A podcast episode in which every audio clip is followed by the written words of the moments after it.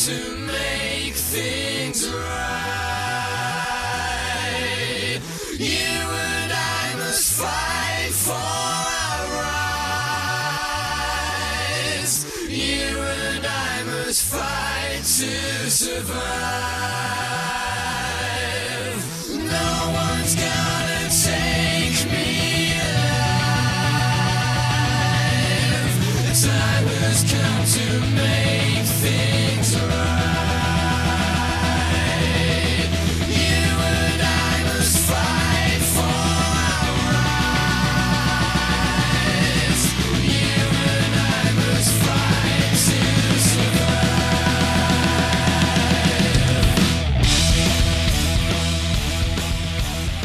게이머가 쪽파는 게임 스포일러 가득한 방송을 파는 게이머들 리뷰 헤일로 2015 헤일로 5 리뷰로 돌아왔습니다. 안녕하세요. PDKBS입니다. 네. 안녕하세요 렌스트입니다. 네, 안녕하세요. 최근에 헤일로 5 엔딩을 본 셀병입니다. 뭐 이미 다른 쪽에서는 이미 헤일로 5 리뷰를 다 했어요.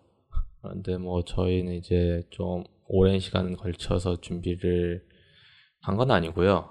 다들 바쁘다 보니까 이제 그거 준비 준비하다가 이제 오늘이 돼서야 녹음하게 됐고 아 이벤트 날짜는 오늘로 이제 종료를 합니다. 네 많이 참여해주신 분들 다시 한번 감사드리고요. 이제 저희가 이제 녹음을 하면서 이제, 이제 참여하셨던 분들 질문이라던가 관련된 언급들 관련돼 가지고 이야기를 하는 걸로 하겠고 뭐 다들 잘 지내셨나요? 뭐 세이베님 저번 주에 뵙고 네, 잘 지냈죠? 저야 뭐 헤일로 한 이후로 계속 폴아웃 붙들고 사느라고 정신없습니다. 뭐 폴아웃 엔딩은 보셨죠? 예, 예. 뭐 평이 많이 갈리는 모양인데 저는 네. 오히려 3편보다 더 괜찮던데요. 전체적인 이야기는. 음, 뉴베가스도 하셨잖아요. 예, 아 뉴베가스도 했었죠. 예. 예. 뭐, 뉴베가스랑 많이 비교를 하던데 어떠신가요? 그러니까 뭐랄까 베데스다에서 옵시디언의 그 방식을 좀 차용하려고 한 느낌이 나요. 아, 세력, 세력 이 서로 이렇게 교차하고 주인공이 어떤 세력에 가담하느냐에 따라서 결말이 달라지고 하는 그런 형태가. 뭐 이번에 제가 뭐 얼핏 봤는데 팩션이 한 세 개 정도 있더라고요.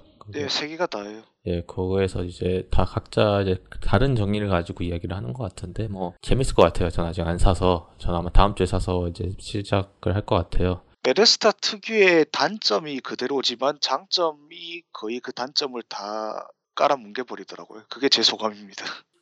저는 그 Power Armor 탈 수 있다는 게 그 타- 진짜 타는 느낌이 나서 아, 예, 그, 맞, 예, 그 느낌은 참 좋더라고요. 예, 그게 그것 때문에 원래 폴아웃 시리즈에 별로 관심이 없었는데 그것 때문에 사게 된 거. 게다가 이번에 처음 등장한 T60 계열 동력 전투복이 굉장히 좀 멋있게 생겼죠. 기존에 있던 것들은 좀 그랬는데.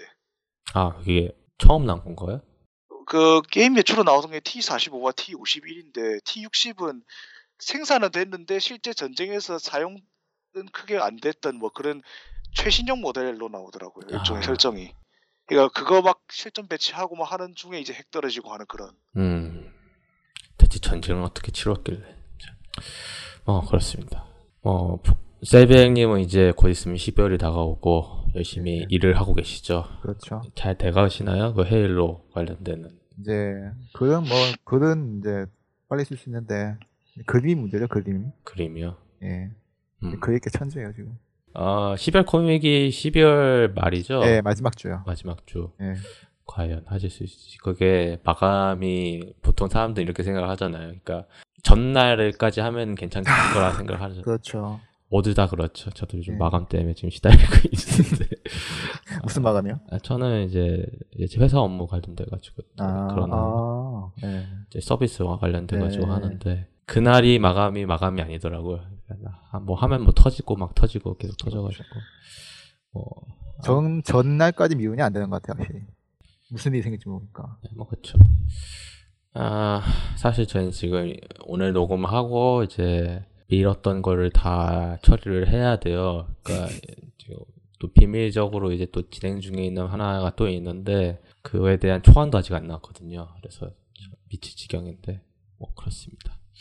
뭐 그렇고요. 제 저희 근황을 주- 들으시고 싶으시진 않으니까 일단은 하나하나씩 이야기를 하도록 하겠습니다.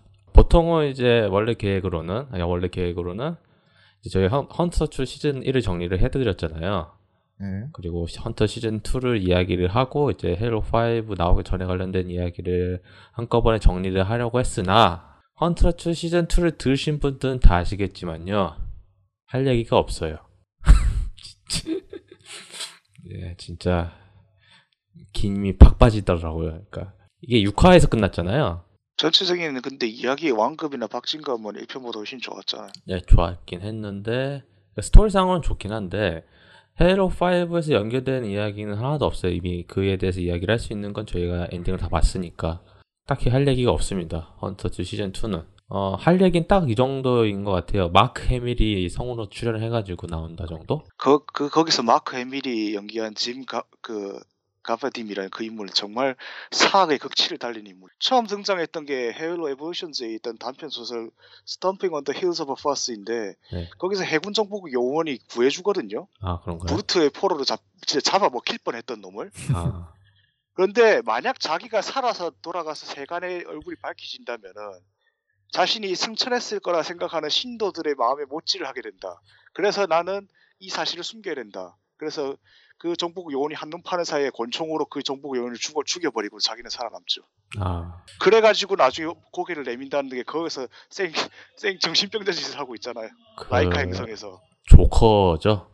그러니까 예, 하여튼 아 정말 간만에 그냥 별다른 이유 없이 그리고 그냥 이유 이, 이유 있고 없고를 떠나서 그냥 싫어할 만한 인물이 늘었더라고요. 그래서 저는 그 마크 해밀은 이제 뭐 스타워즈로도 유명하시지만은 이제 조커 성우로도 상당히 유명하시잖아요. 이제 올해 나왔었던 아캄 나이트에서도 조커로 나오셨고 뭐, 뭐 배트맨 애니메이션 시리즈에서 이제 조커 역을 계속 맡았기 때문에 사람들은 어, 마크 해밀의 조커에 대해 가지고 많은 찬사를 보냈었잖아요. 킹스맨에서도 나왔었죠 최근에. 네, 그 그게 또 이- 이- 만화책에 있대요 내용이.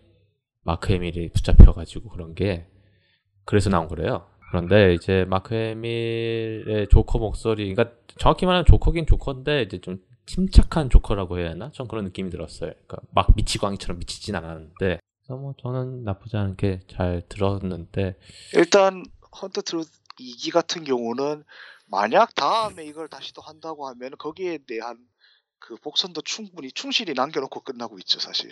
그게 중요한 거죠. 방송을 기록한 게 아니고 그 죽은 사람의 두뇌를 가지고 한 사후 조사였잖아요. 전부 다 그 시나리오가. 그것도 있지만 이제 또 이제 뒤에서 이야기해 이제 헤로 5 가디언즈 맥의 그 AI 관련된 거잖아요. 그거하고도 또 연결이 되는 느낌도 있고. 아니 그뭐 예, 인공지능이라는 점에서는 그렇긴 한데 딱히 인공지능에 대해서까지 그렇게 심도 있게 파고들진 않았죠. 근데 뇌를 갖고 인공지능을 만든 거잖아요. 어떻게 보면은. 그러니까 정확하게 말하자면은 스- 스마트 인공지능이 사람 뇌를 가지고 만드는 거죠. 그렇죠. 그래서 그 부분이 상당히 흥미로웠고 뭐 일단 설정상에서 나왔던 게 좀 묘사가 된 부분이 있는 게 자칼 해적선 관련돼 가지고 그 관련해서 잠깐 나왔었죠. 뭐 어 뭐 상당히 혐오스럽게 식사를 하는 그런 거요. 예, 뭐 그런 거. 사실 뭐 그거는 워낙에 외계인 묘사하는 클리셰라서 예, 사실 자칼 스튜 마- 스튜 마시죠. 예, 웃기긴 예. 해요. 근데 우주 항행 능력을 자, 자력으로 개발해서 그렇게 오랫동안 우주 시대를 개척한 놈들이 음식은 그렇게 지저분하게 먹는다는 게 음. 말이 됩니까, 솔직히? 뭐 예전에 그, 그 예전에 그 SF 애니메이션 중에서 플린스톤 비슷한 그림체로 예전에 만화가 있었잖아요. 이 애니메이션의 제목은 젯슨 가족입니다. 아, 그 카툰 네트워크에서 틀어주던 네, 거기에서 음식을 그냥 나무 쪼가리 먹잖아요. 그 아, 이게 다 그런 그런 시대도 있었다는 거 생각했지만 저희는 2015년에 살고 있지만 아직도 뭐 사실 헤일로에 등장하는 코버넌트라는 외계 종족 연합 자체가 웃기긴 해요. 예, 기술력은 완전히 발달했는데 정치 체제는 완전 중세 유럽 수준이. 어 그렇다 보니까 일단 헌터츠 시즌 2는 정리를 안 하겠습니다. 정말 할 얘기가 없어요. 일단 오- 헤일로 5 이야기를 하다 하다가 이렇게 잠깐 잠깐 짚고 넘어가는 식으로 끼어 들어갈 수는 있겠죠. 예, 뭐 그렇게 하는 식으로 하겠습니다.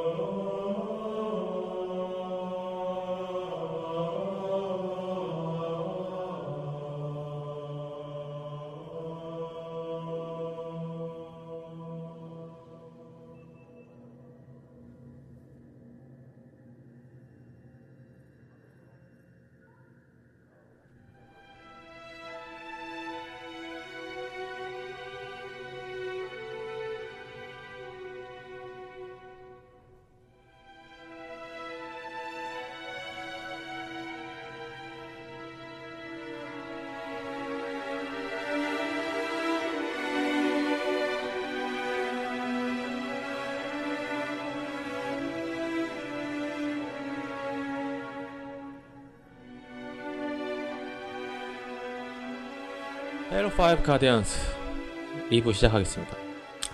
헤일로 5 가디언스 제작사 343 인더스트리고요. 플랫폼은 엑스박스 1입니다. 아, 저 이게 헤일로 4 이벤트 8개월 후에 일어난 일이에요. 그러니까 참 금방 지나간 일들이기 때문에 그렇게까지 스토리상 뭔가 과거를 회상한다 그런 이야기는 별로 없어요.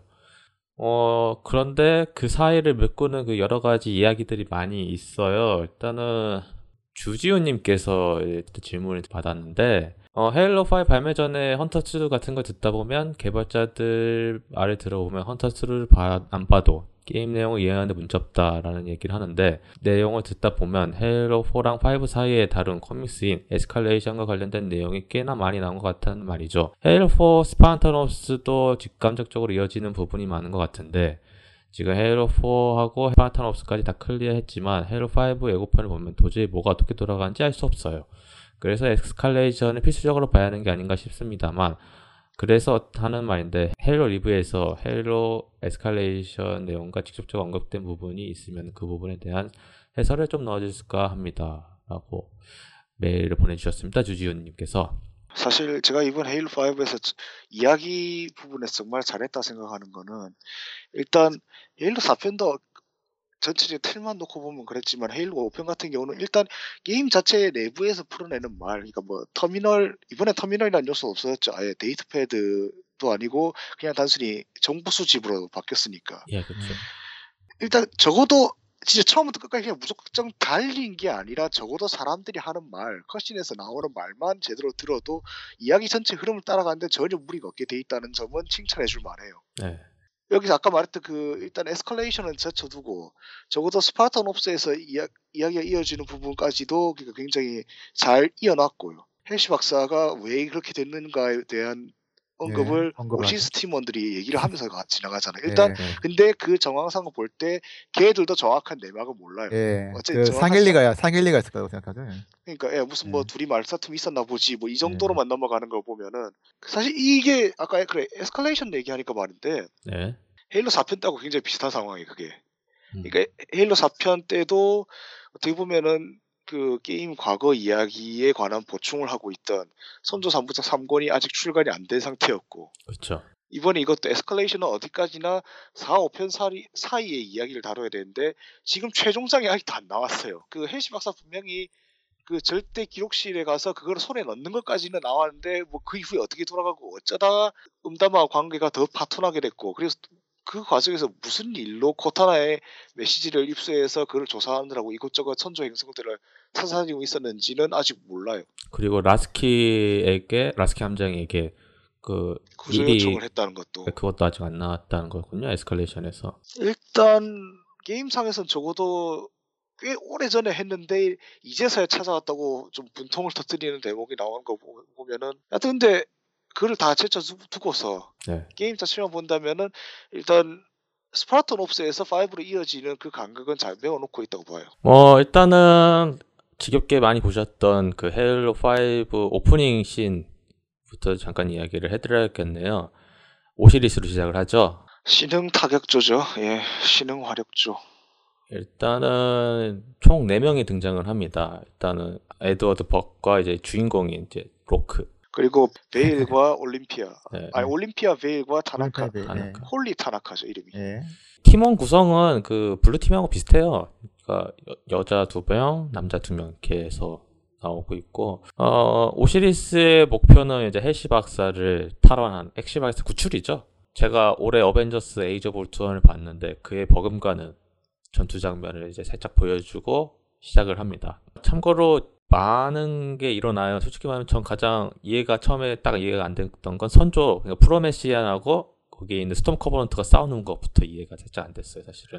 그거는 예, 그게 좀 실책이긴 해요. 왜 어느 부분에서부터 그 주로 무다마가 그 통제권을 상실해서 다시금 물론 거기서 주로 나오는 거는 나이트가 아니고 아예 메뚜기처럼 생겨먹은 그 솔저. 예. 솔저들이지만 근데 게임상에서 잠깐 지나가면서 베일이 그렇게 말을 해요. 레퀴엠 사태 이후로 이렇게 선조 관련 사태들이 많이 일어나고 있다고. 예.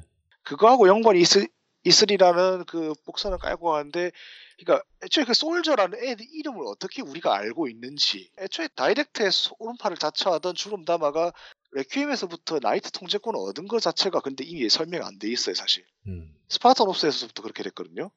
처음에는 본편에서는 그냥 얼어터지기 바쁘던 애들이. 아마 근데 이거는 제 생각에 그 스- 시나리오 작가가 크리스토퍼 슐러프가 343에서 잘리면서 브라이언 리드로 바뀌면서 생기는 문제라고 보거든요. 그 사람이 오히려 더 설명에 좀 소홀한 경향이 있어요. 음. 그리고 그 사람이 소리 담당했던 이니시에이션도 그렇고 그리고 이후에 에스컬레이션도 그렇고 솔직히 말해서 그렇게 좋은 소리 못 듣고 있거든요. 그렇죠. 이 사람 안 저는. 왜 이 사람 계속 쓰는지 예. 모르겠는데 좀 마블 만화스러워요 보면은 음. 이야기 전개하는 게 그렇죠. 아까 말했던 그런 설명 안, 안 들어가는 게 제일 큰 문제긴 한데 맞아요. 저도 처음에 하면서 일단 그 걔들이 선조 인공지능 전투병력이고 명칭은 아미죠. 그러니까 전사 종복하고 연관돼, 연관돼서 아예 그 명칭 자체가 그 종자가 돼버리죠. 그 그런 설정을 과거에 이미 게임 출시하기 이전에 어느 정도 뭐 인터넷에서 좀 풀긴 했는데 그거는 그거고 게임에서 풀 건 게임에서 풀어야 돼요 근데 이거에 대한 설명 전혀 없어요 사실 그냥 Soldier가 나온다 정도. 이렇게 말을 하니까 제가 아까 말했던 일단 게임상에서 게임 이해에 필요한 정보는 다 풉니다라는 말과 굉장히 상충되게 들리는데 그러니까 이건 좀 더 세상에 파고들면 그렇다는 얘기입니다. 근데 맞아요. 이거는 설명해주고 넘어갔어야 했어요 사실. 이 왜 왜 우리가 이 적들하고 싸우는지 최소 알고 넘어가야 되잖아요. 솔저가 왜 나왔는지는 그냥 진짜 그냥 게임 시리즈 넣어가면서 그냥 새로 나오면 적?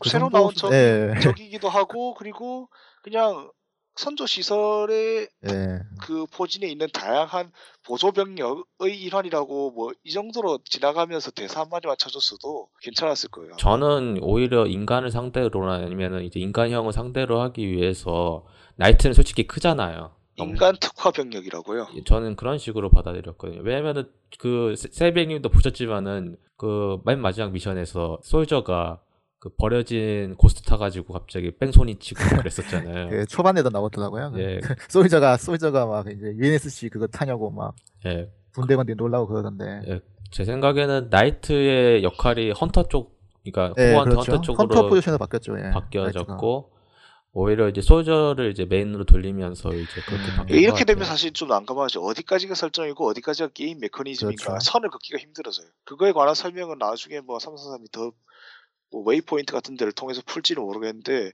이미 게임상에서 설명 안 된 거를 사- 나중에 그렇게 하기는 좀 늦죠. 근데 좀 불만인 점은 좀 또 인간형을 또 싸우고 있는 음. 사실 자체가 Soldier 다만 적 네, 자체는 굉장히 싸우기가 재밌었어요. 네, 그러니까 Soldier 약간- 자체 디자인 좋았어요.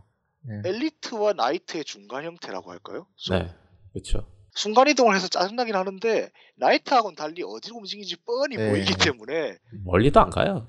예, 맞아 멀리도 안 가요. 메뚜기처럼 좀- 돌아다니기만 하죠. 그리고 예. 약점 관련돼서 나이트보다 더 뻔하니까 그렇죠. 일단 전통적으로 헤드샷이 약하고 나이트 네. 같은 경우는 굉장히 세지긴 했지만은 그만큼 약점이 명확하기 때문에 그것만 알면은 굉장히 수월하고 또 재미있게 상대할 수 있는 네. 적들이죠. 그리고 전 개인적으로 솔저 그 AI 같은 그 대사가 또 마음에 들더라고요. 네. 아, 예. 뭐막 인간은 적발견, 예, 적발견 이면서 막 인간들은 질병이다 뭐 이런 예, 소리 예. 하면 그 은근히 멋있더라고요, 그게. 그러면서 이제 Knight 암살도 취소가 됐죠. 예, 안 되더라고요, 저. 네. 포, 포처럼 처음에 처음에 Knight 나오고 나서 아 이제 뒤에 잡았다 해 갖고 딱 이제 달라붙으려고 했는데 근데 뒤로 돌아서서 예, 예. 간지나죠. 그냥 괴물팔 치더라고요. 그- 그래 갖고 헌터 등짝 치는 것처럼 중손이라고 어이 뭐야 이거 했는데 근데 이게 원래 맞아요, 사실은. 아, 근데. 어떻게 보면 그렇게 그 위치를 변경한 게 잘 활용한 거라고 네. 사실 저도 뭐- Knight가 네. 그렇게 쉽게 썰려 나가니까 그렇죠. 저도 뭐 아니, 개인적으로 마음에 들어. 명색이 그래도 걔들이 설정상 예. 인간과 그리고 선조 그리고 그냥 선조도 아니고 진짜 월- 진짜 프로메테안들을 갈아서 만든 건데 예. 그렇게 쉽게 안 되죠. 그렇다 보면 헤일로 4에서 진짜 마스터 치프는 진짜 데몬이었네요. 그러면 엄청 썰었잖아요. 예, 그 상위 나이트도 네. 엄청 썰어댔는데 그 혼자서 그것도. 안스스프가 많이 약해졌네요. 어 여기서 이제 간략하게 선조 무기에 관련돼 가지고 변경 사항에 대해서 좀 이야기를 해드릴게요. 일단은 다 바뀌었거든요. 선조 무기가. 일단 가지수와 명칭은 그대로인데 용도 같은 게 상당히 변했어요. 특히 선조 무기와 Covenant 무기 쪽으로. 예. 네, 일단 Boltshot 같은 경우는 전작에 그 차지하면 샷건 기능이 있었거든요. 멀티에서 사기라는 소리 들어먹었었죠. 네, 뭐 shotgun을 왜, 지- 왜 들고 다니냐? Boltshot이 있는데. 그러니까 정확히 말하자면 그게 사기라기보다는 그게 기본 loadout에 추가된 게 문제였어요. 이게 시작하, 시작과 동시에 산탄총을 들고 시작하는 거였어요. 예, 그래서 그 multishot 기능이 이제 double tap 비슷하게 해서 유도하는 방식으로 바뀌었습니다. 그리고 Binary Rifle도 사기 이야기를 많이 들었어요. 그런데 이제 적을 지지는 방식으로 바뀌었고요. 그래서 좀 쓸모 있는 쓸모가 많이 없어졌어요 예, 옛날보다는. 아니, 잘 쓰는 사람 또잘 써요. 약간은 그 Focus Rifle 비슷한 게 있죠. 그, Covenant. 그런 느낌이죠. 예. 그리고 화염 사살포도 nerf가 됐습니다. 배터리 방식으로 바뀌었죠. 이게 차지를 많이 하면 강해진다고 하는데 똑같아요. 엄청 약해졌어요. 그 충격과 공포의 그 위력은 사라진 것 같고 좀 쓸만한 건 광선 라이플 같은 경우 이제 DMR처럼 쓸 바뀌었기 때문에 이건 쓸만히 쓸만해요. 뭐 DMR 없으면 광선 라이플 주면 되고 서프레서하고 그리고 보트샷이 싱글 플레이에서 상당히 쓸만하죠. 예, 서프레서가 제일 좋았어요, 솔직히. 그러니까 정말 적당해요. 이 여러 가지 상황에서 쓰기가. 탄환 탄환도 많이 나오고 뭐 대충 유도 기능도 있으니까 그냥 아, 예, 맞아요. 적당히 유도만 예, 살려주면은 적- 예. 선조 무기의 거의 절반은 다 이제 무기가 유도가 예, 된다. 유도가 되죠. 예. 네, Suppressor만 들고 다녀도 솔직히 편하게 게임할 수 있고요. 어, Splinter 수류탄 같은 경우 상당히 좋아요. 제가 이걸로 4 kill을 해봤기 때문에 멀티에서. 뭐야, Splinter 수류탄? 펄스 수류탄 아닌가요? 아, 그거 제가 그 이제. 날아가서 붙는 거요? 그러니까 Splinter 수류탄이 아니고 Splinter 포탑이 있고요. 그리고 펄스 수류탄이 있고요. 아, 그 스- Splinter 수류탄이 지금 Halo 5 명칭으로 돼 있어요. 그게 그 명칭이 그렇게 바뀌었던가요? 예, 그렇게 제가, 제가 확인하고 왔습니다. 지금 포지 모드가 안 되잖아요. 그래서 명칭이 안 나오는데 그 전장에 가면은 전장 ability가 있어요. 거기에서 전장 ability에 해당 수류탄을 고를 수 있는 그게 있는데 그 수류탄 중에 명칭이 Splinter 수류탄으로 돼 있더라고요. 잠깐만요. 그게 Splinter? 아니 일단 계속 진행하세요. 네, 잠깐만요. 네, Splinter 수류탄은 돼 있고 전체적으로 선조 무기들의 개편은 환영하는 일들이고요. 저는 이게 게임 플레이, 싱글 플레이 하는데 상당히 도움이 돼요. 왜냐면은 아, 게임 특성상 어, Covenant 아니면 선조 무기밖에 주어서 쓸 수밖에 없기 때문에 뭐 정말 UNSC 무기는 진짜 극초반 궤도 엘리베이터 타고 내려와가지고 거 기에서 싸울 때를 제외하면은 거의 구하기가 힘들어요. 진짜. 그냥 그냥 못 써요. 그냥 초반에 쓰다가 버려야 돼요. 그냥 기본으로 들고 있는 Battle Rifle이나 뭐 그런 거 말고는 수류탄도 별로 안 나오잖아요. 그러니까 그 점에서 일단은 많이 친숙해지실 수밖에 없는 무기들이고요. 그렇게 이제 뚫고 나가서 이제 여러 가지 뭐 요소들 그것도 있어요. 그 맵이 상당히 숨겨진 요소가 상당히 많잖아요. 이것저것 왜 숨겨진 장소라고 해야 되나? 그 밖에 우회로를 뚫을 수 있는 장소도 많고 하여튼 여러 가지로 co-op 플레이의 장점을 최대한 살릴 수 있는 구성으로 처음부터 끝까지 일관적으로 이렇게 되어 있습니다. 예, Spartan Charge로 이제 벽 뚫고 막 그런 게 많이 있고 벽 뚫고 막 따따 막 샅샅이 뒤지면은 이제 전장에서만 쓸수 있는 그 전설 무기들 있잖아요. 그런 거 주워서 쓰실 수 있어요. 신기하게도 왜 린다가 거기서 자기 unique 저격소총을 놔두고 가는지 모르겠지만 아, 그렇죠. 정말 센데 그거. 켈리도 자기 저격소총 놔, 아 자기 산탄총 놔두고 가고 네. 덕분에 오시리스 분대가 그 멀쩡한 거 죽었어. 어, 요긴하게 쓰셔서 정말 정말 좋더라고요. 근데 또 이제 영상 보면 또 가지고 있잖아요. 어, 그건 뭐 설정상 우리는 그냥 무시하는 거지 어쨌든 간에 그냥 써보라고 넣어놓은 거죠. 예, 뭐 딱히 그럼. 의미가 있겠습니까? 네, 의미는 없겠죠. 뭐 그렇고요. 뭐 맵 구석구석 이제 해당 그 맵에 관련된 사항들이라던가 그런 거를 이제 그 저는 이거는 설마 이것까지 해주겠어 했는데 다 대사 번역을 해줬더라고요. 그건 참 환영할 만한 일인 것 같고요. 정말 잘 해놨어요. 찾는 게 귀찮을 뿐이지. 아, 뭐 그런 게 있고. 게임 안에 있는 내용인데 당연히 더빙을 하는 게 맞지. 사실 아, 저는 안 할 거라고 그걸 안 생각했어요. 한다고 하면은 예. 와. 근데 대신 예, 한정판에 들어있는 문서를 번역 안 해줬지. 그런 건 부가 그런 거는 기록 그거 번역 안 됐어도 그래도 게임에 있는 건 다 해줬죠. 네, 그 Halo 3 때부터. 저는 안- 예. 그냥 자막 처리해 줄 거라는 생각을 했는데 왜냐면 너무 신뢰도가 떨어진 아. 거라서 그 음성 음성이니까요, 또 그런 것도. 예, 그래서 네. 해, 해줬고 뭐 어찌어찌 해서 오시리스 팀은 어, 핼시 박사를 구출을 했는고 이제 줄 음다마는 이제 저세상으로 가셨죠. 줄 음다마를 초반에 죽인 건 실수예요. 아 죽인 게 차라리 마지막쯤 가서 아비터의 손에 죽었어야 했어요. 아, 그렇죠. 그럼 더 좋았었죠. 게다가 아비터 옆에 그 르타스는 어디 갔어? 반쪽 더 정말 같이 등장했어야 됐는데. 그러니까 음담하는 이제 헤이 세시 박사하고 있을 때 도망 기- 도망가고 그다음에 수나이온에서 죽이거나 그랬으면 좋았을 최후의 텐데. 전투에서 예. 잡았어야 했어요, 진짜로. 수나이온에서 죽이거나 아니, 아비턴 만나는 그곳 어디였죠? 거기? 너무 맥빠지거든요. 예, 아니 원로원실 거기서 사실. 제가 그 인물을 별로 안 좋아해서 그냥 죽은 것 자체는 통쾌했는데 네. 야 그래도 소설 세 권 나왔고 Spartan Ops에 그리고 만화까지 저렇게 출연했던 인물을 저렇게 단칼에 게임 시작하자마자 죽여버리다니 저렇게 훅 가버린 캐릭터가 많죠 의외로 다른 데서도. 예, 아. 많이죠. 그러니까 뭐 보스 그 전에 대한 포커스를 주기 위해서 빨리 그냥 소모를 시킨 것 같아요, 제 생각에는. 그러니까 이- 주된 목적은 어, 주 음담의 코어넌트가 아니다. 예, 뒤에서 얘기해야 할 이제 선조에 관련된 이야기들을 해야 하기 때문에 더 이상 코어넌트는 그만. 아, 그래서 그렇게 한 것 같아요, 제 생각에는. 뭐 코버넌트보다 항상 더 큰 적이 있게 하죠. 전에서도 그랬고 이번에도 그랬고. 근데 문제는 두 헤일로 4편이나 5편이나 둘 다 그 새로운 적대 세력의 동기부여가 너무나도 부족한 겁니다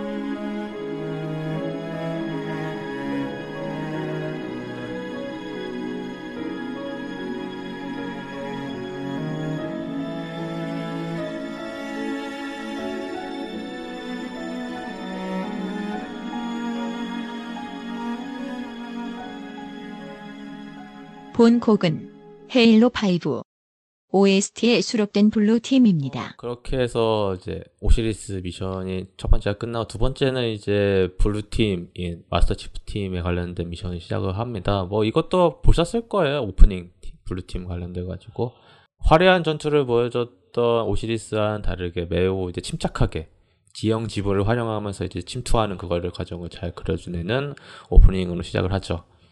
항상 그런 걸 보면서 느끼는 게 그거죠 영상으로 보여주는 것과 글로 보여주는 것의 차이는 굉장히 크다고 네.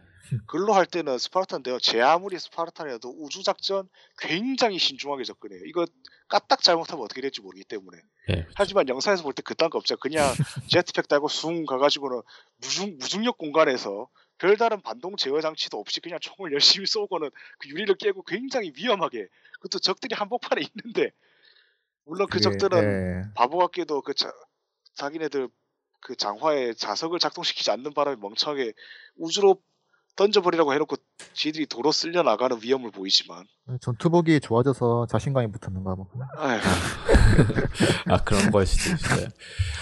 여기에서 이제 소설에서만 언급했던 나머지 이제 스파르탄 2 이제 그리고 린다 여기서. 바로 그 아까 말했던 설명의 부재가 드러나죠. 이 마스터 치프 이외 세 인물이 왜, 왜 어떻게 다시 등장했는지에 관한 설명이 전혀 없어요. 일단 린다와 프레드의 경우는 헤일로 그 헤일로 2 애니버서리 네. 그러니까 마스터 치프 콜렉션의 추가 터미널에 등장하긴 해요. 음. 그건 근데 사실 그거는 소설을 읽어본 사람들에 대한 팬 서비스에 가까웠기 때문에 이번 본편에서 뭔가 제대로 된 설명 그러니까 에스컬레이션에서 마스터 치프가 다시 그 나머지 생존 대원들과 접선하는 그 과정을 최소한 뭐 정말 previous story 뭐 이런 것처럼 뭐 그런 형태로 하더라도 최소한 잠깐 언급하고 갈 줄 알았는데 그딴 것 전혀 없었고 그나마 오시리스 팀 같은 경우는 최소한 그, 이- 그 인물들의 성격을 잘 드러내주고 있잖아요 대사를 통해서 그렇죠. 근데 얘들은 그런 것도 없어요. 원래 그게 스파르탄 2의 특성이긴 하지만은 너무 말이 없어요. 좀 그게 더 막- 서로 예. 서로 얘기를 하면서 우리 옛날에 어떻고 뭐 이런 걸 설명을 해줘야 되는데 전혀- 야 게다가 번역을 하면서 잘라먹은 거가 바로 그런 요소를 깎아먹는 데도 일조했죠.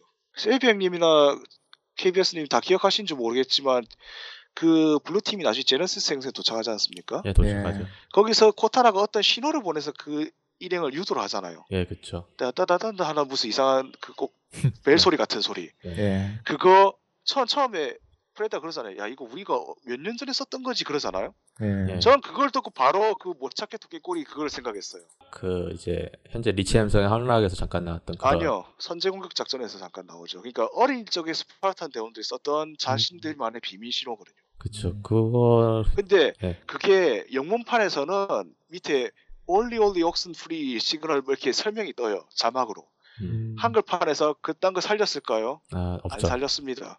하기야 헤일로 3편에서도 소설 관련 대사 전부 다 씹어먹고 이상한 식으로 번역했는데 해- 설마 했는데 이번에도 그렇더라고요. 참. 네, 또 이제 번역 이야기가 나오기 시작을 했는데. 아, 아니요 번역을 따지면은 4편에 비해서는 훨씬 양호해요. 아, 4편은 그런가요? 진짜 오역과 악역투성이었는데 최소한 여기서는 유리화라는 말은 살렸더라고요. 다행히도. 음. 그리고 콜로니란 말을 이주지로 잘 번역했고요. 그건 제 생각에는 이제 에른스트님 소설을 참고해서 그래도 읽어는 약간 봤나? 그런 느낌이 나긴 네, 해요. 네. 하지만 재생은 용서할 수 없죠. 아 정말 아 재생 재생 끝 나중에 끝에 후반부 갈수록 갈수록 워든 이터널을 계속 재생 재생 재생. 재생이 시작됐어요. 예. 야 진짜 아 그렇잖아도 워든 이터널 하는 말이 정말 고리타분한 데다가 다이댁트만큼의 10분의 1도 안 되는 위엄을 보여주기 때문에 짜증나는데 재생 재생거리니까 이거는 정말 뭔가 아, 저 그래, 사, 진짜, 사극 예. 사극 본 느낌이었어요. 그, 아, 그 워든 이터널도 진짜 반전이었어요, 그것도. 그 있잖아 워든 이터널 보면서 느낀 거는 그뭐 네. 지금 미리 이야기를 해드리면요. 그 뒤에서 이제 그 간신 같은 느낌 있잖아요. 일단 맨 처음에 오리스, 오시리스 팀이 워든 이터널과 처음 먼저 대면을 하는 게임에서 나오잖아요. 네, 그렇죠. 예. 근데 들어갈 때 사실 여기가 뭐 전사의 안식처니 쉼터라고 하잖아요. 그렇죠. 거기서 잘 보면은 그 워든 하나가 나오는 그 보, 보관함이 아비트 영지에 있는 아비트 무덤처럼 그 가디언 하나 꽉 메우고 있어요. 그렇죠. 무한대로 뿜어서 할수 있는 거예요, 그거. 그래, 워든 이터널이나 새 인물을 넣은 것까지는 좋아하는데, 굳이 그 인물을 계속 보스전으로 패턴 하나 안 바꾸고 똑같이 처음엔 한 마리, 그 다음에 두 마리, 그 다음에 세 마리. 아, 이거는 정말 예, 뭐 실수였어요. 차라리 공격 방식이라도 계속 변화를 해서 조금씩 더 어려워진다거나 하는 그런 거라도 있었으면 모르겠는데. 뭐 원거리 공격하는 워든 가- 근거리 그러니까 맞아요. 공격하는 근접전만 워든. 하는 워든 아니면 중간에서 짤짤이 하는 워든 뭐 이런 식으로 그 역할 분담이라도 됐어야 했는데 아 근데 이야기가 우리가 너무 건너뛰어 버리네. 네. 일단 아- 앞부분 예, 얘기부터 워든 좀 얘기는 하죠. 나중에 하고, 예. 뭐 솔직히 말하면 이제 블루팀 미션 다시 돌아오면은 이 블루팀 미션이 솔직히 말하면 UNSC 무기를 가장 많이 쓸 수 있는 미션이에요. 그렇죠. 예, 상당히 많이 나오죠. 도대체 그 연구선에서 연구선인지 무기고인지 알 수 없을 정도로 많이 나오죠. 레일건부터 시작해서 뭐 수- 수류탄이며 뭐 DMR도 널렸고 막 저- 그야말로 천국 저에겐 천국 같은 왜냐면 제가 헤일로 리치를 DMR로 깼거든요 전설을 그렇기 때문에 어 난이도가 높을수록 멀리서 한 방을 노리는 무기가 중요해져. 예, DMR 같은 경우는 나온 많이 중요한데 여기에서 이제 잠깐 이제 코터나에 관련돼 가지고 이벤트가 딱 나옵니다. 그러니까 그거는 뭐 영상 보셨을 분들은 보셨겠지만은 그 환영 같은 거잖아요. 그러면서 이제 가디언이 쑥 나와가지고 재생이 시작됩니다 하고 경고를 날리잖아요. 약간 헤일로 3편에 등장했던 그 코타나 모먼트를 좀 사- 그런 걸 계승하는 네. 분위기였어요. 근데 그것도 뭐 잠깐, 한, 거의 한 번 나왔죠, 그런 환상을. 네, 좀 이해가 안 네. 가는 게그 헤일로 3 같은 경우는 이제 남아 있는 그런 느낌이 나잖아요. 홀로그램이 그러니까 치프 전투복에 약간 남아 있는 느낌. 그러니까 그동안 오랫동안 함께 하면서 뭔가 치프의 뇌에 영향을 남긴. 예, 뭐 그런 느낌이었는데 이건 완전히 환상의 미지의 공간에서 뭔가 하지만 코타나가 어떤 존재가 되었는지를 생각한다면 뭐 그 정도 영향을 끼치는 건 일도 아니겠죠. 아, 뭐 그렇긴 한데 그걸 몰랐을 때는 처음 봤을 때는 좀 그냥 뭐야 이거 이거 저는 이게 그냥 치프의 꿈인 줄 알았거든요. 근데 꿈도 아니고 기절한 상태에서 나온 거잖아요. 네. 그러니까 그게 좀 약간 좀 당황스러웠고 그러면서 이제 타령을 하죠. 우리 치프는 코타나를 찾으러 간다 이야기를 하고 너희들은 가지 마- 않아야 한다 했는데 어 아니야 뭐 우리는 가족이잖아 하면서 세 명이 다 쿨하게 예, 우리 다 군법 재판에 넘기지 못할 예, 걸 하면서 그건- 아주 그건 그냥 좋았어. 씹어버리면서 그건 좋았어요. 예, 쿨하게 함선에 타가지고 어, 처음으로 UNSC 함선 중에서 스텔스 기능이 들어간 함선을 처음 타고 탈출하게 됩니다. 그러면서 끝나게 됐죠. 자, 그 안에 주름 담으로 타고 있었죠. 예? 예? 같은 성우가 거? 아, 예, 예. 주름 담으로 예, 예, 예. 예, 국내 성우, 예. 아, 아니요 아니요? 아니에요? 원판이요. 아 원판도 그래요? 국내판은 뭐 시영준 예, 씨가 시영성인데, 프레드 성을 맡긴 예. 했는데 쥴 음 저- 다마도 그런 것 같더라고요. 아니요 쥴 음다마는 애초에 생헬리 언어를 써서 더빙이 안 돼 있잖아요. 아니요. 쥴, 쥴 음다마 그 아니 아니요 제 말은 예. 그거요.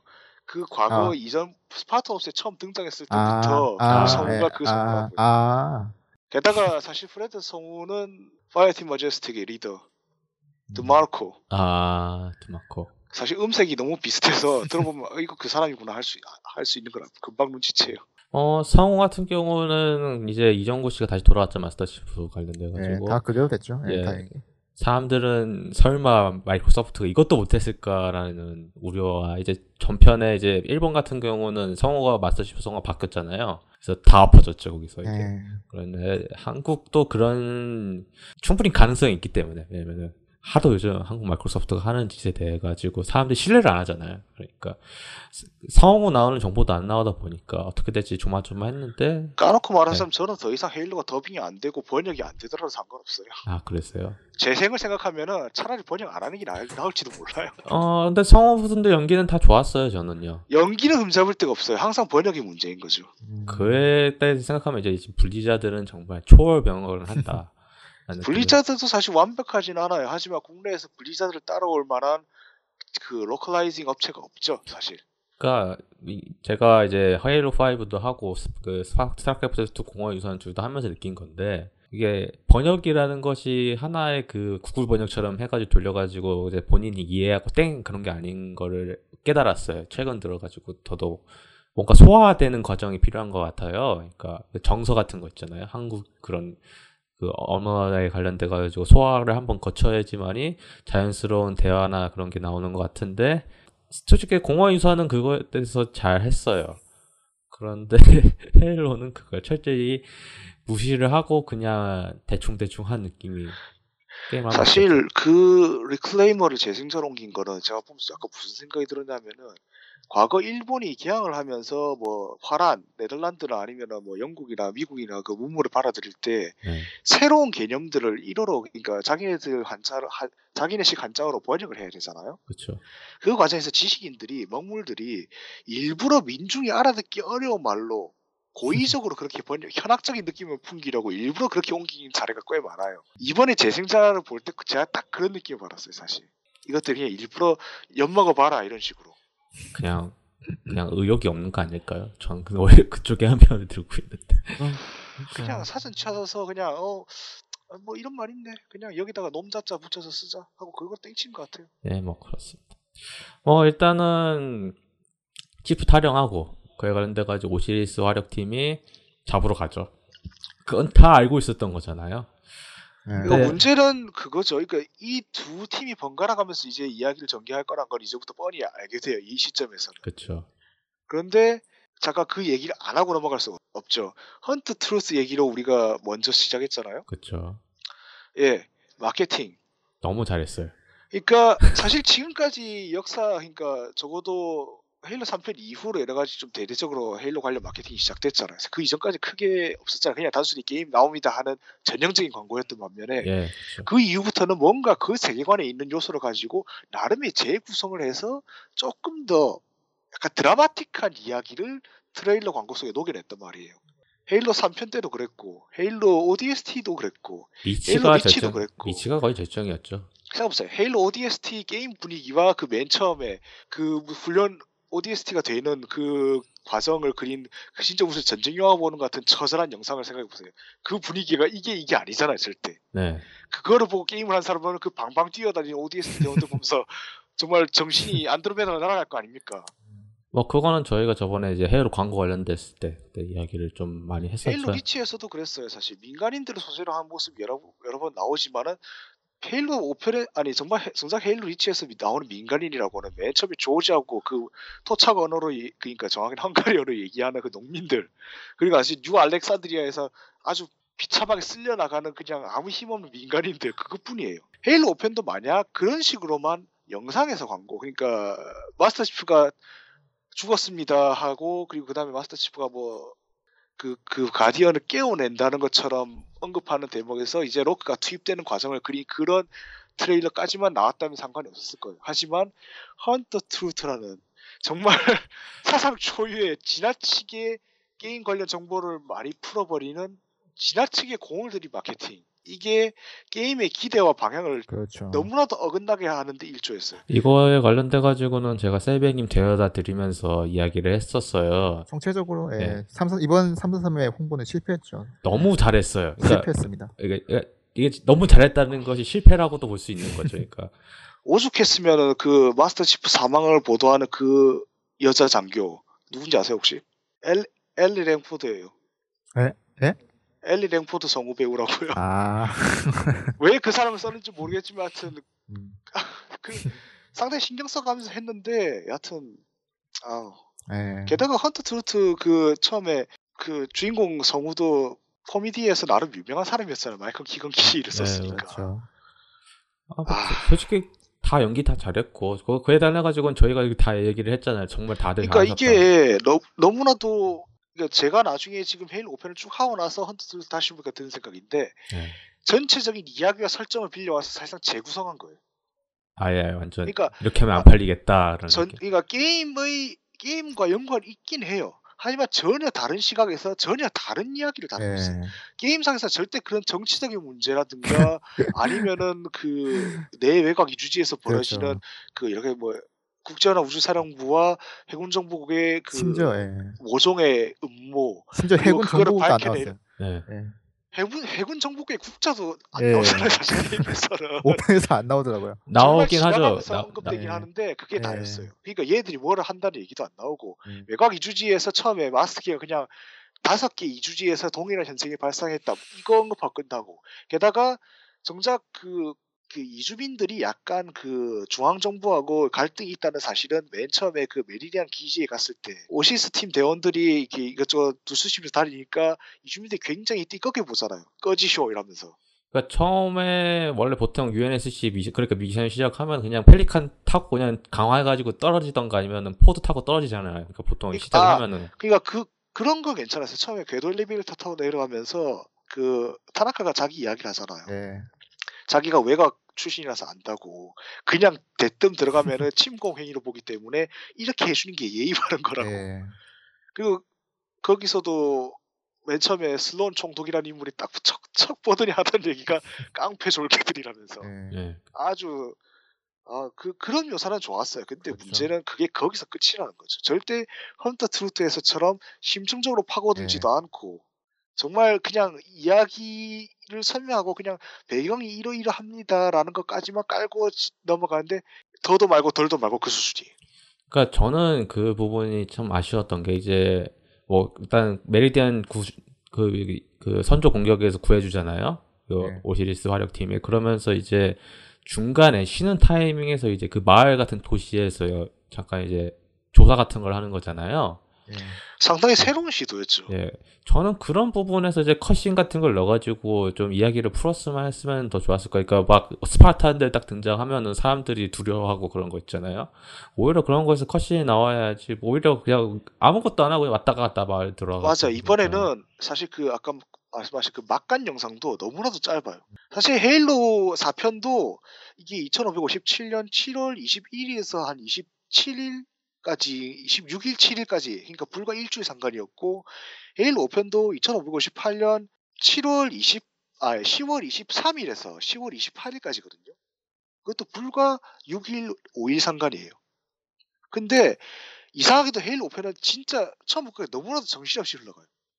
중간에 컷신을 좀 길게 넣으면서 어느 정도 수- 심표를 끊어주거나 아니면 아까 말씀하신 것처럼 그런 대목에서 조금 더 활용을 해서 이야기를 전달하는데 치중을 했더라면은 이렇게까지 캠페인이 짧게 느껴지지 않았을 거예요, 최소. 그러니까 뭐 스파르탄에 대한 아, UNSC에 대한 뭐 경, 경멸감이라든가 그런 거를 이제 그 마을에서 이제 뭔가 좀 표현을 해줄 수 있었을 거예요. 근데 오히려 컷신 같은 걸 거기서 오히려 안 들어갔으니까 대사로는 처리를 해요. 그러니까 막 사람들한테 가까이 가면은 저리 꺼져라 그런 이야기를 하잖아요.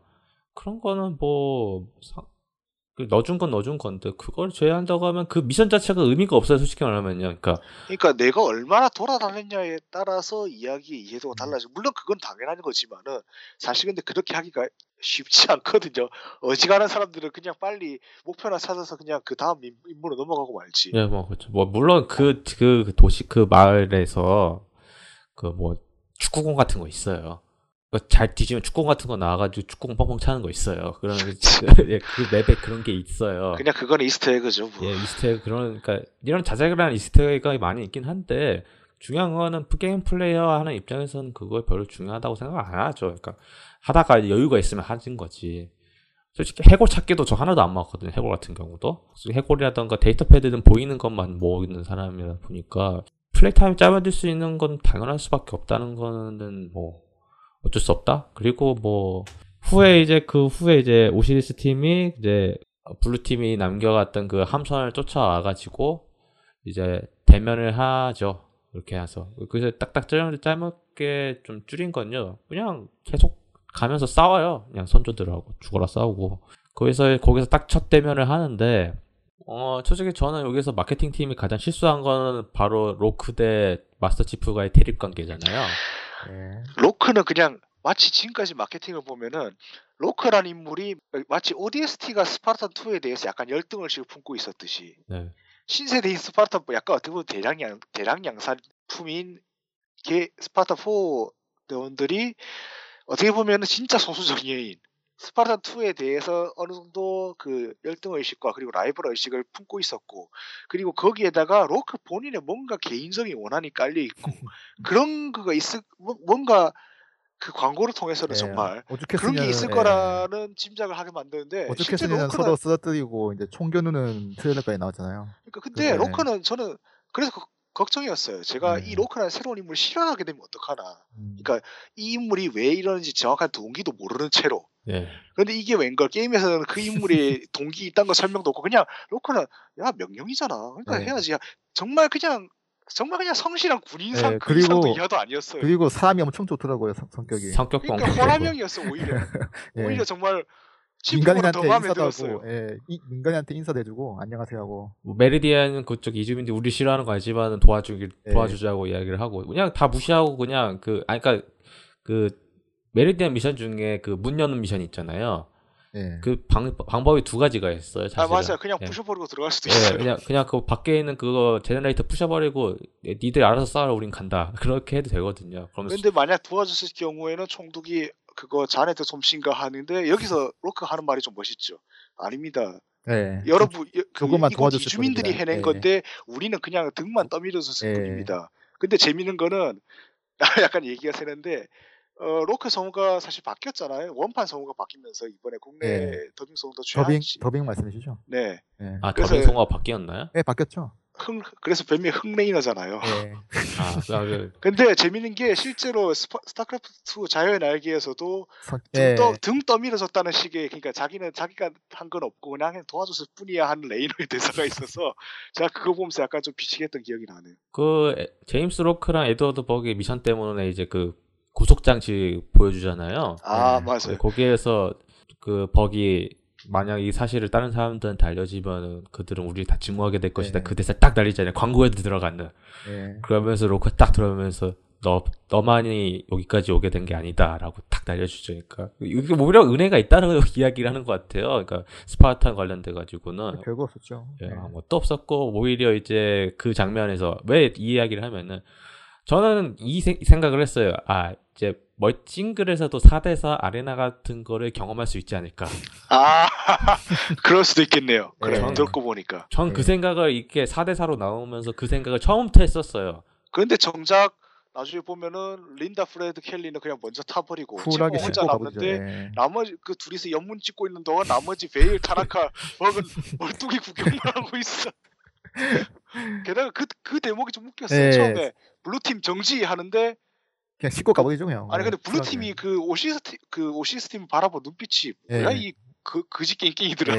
그런 표정. 아 진짜 그게 그때 로크가 너무 처, 처량해 보였어요 그때. 그러니까 예 진짜 예. 좀 왠지 보였어요. 예비군 자기는 되게 느낌이에요. 제동출 예. 타는데 예. 걔들은 지금 자기 권위가 전혀 없는 거예요 지금. 그러니까 예비군 예비군 가면요. 예, 예, 그렇죠. 선배님들. 예, 선배님들 그렇죠. 예. 총을 끌고 딱 가시면 그거예요. 안 됩니다. 선배님들 예. 선배님들 식사하러 가시지 않습니다. 선배님 돌아오셔야 됩니다. 타당하셨습니다. 아 딱 그 딱 그 그림이었어요. 예. 그러니까 그 안면 보호대 가려서 표정이 안 보이는데도 그 표정을 읽을 수 있는 예. 느낌이었어요. 그거 촬영장에서 봤으면 정말 재밌었을 것 같은데. 아 예. 촬영하니까 생각나는데 그 사실 재밌는 게 로크가 이끄는 대원들은 전부 얼굴을 드러내잖아요. 네, 그렇죠. 심지어 근데 블루 팀은 게임상에서 잠깐 대사 나올 때 뜨는 그 얼굴조차도 헬멧 얼굴이에요. 네, 다 헬멧이. 그래서 그런지 모션 캡처할 때 잡담 얘기했지 싶은데 블루 팀은 얼굴에 장비를 안 하고 있어요. 예, 아무것도 아, 없어요. 예. 그런데 그 예전에 사- 헤일로 4편 개발 과정에서 그 제작진이 했던 말을 들어보면은 마스터 치프 그 모션 캡처 연기했던 그 브루스 배우가 네. 그러니까 얼굴이 전혀 안 보이 물론 게임상에서 사실 전혀 신경 못 쓰는 거잖아요.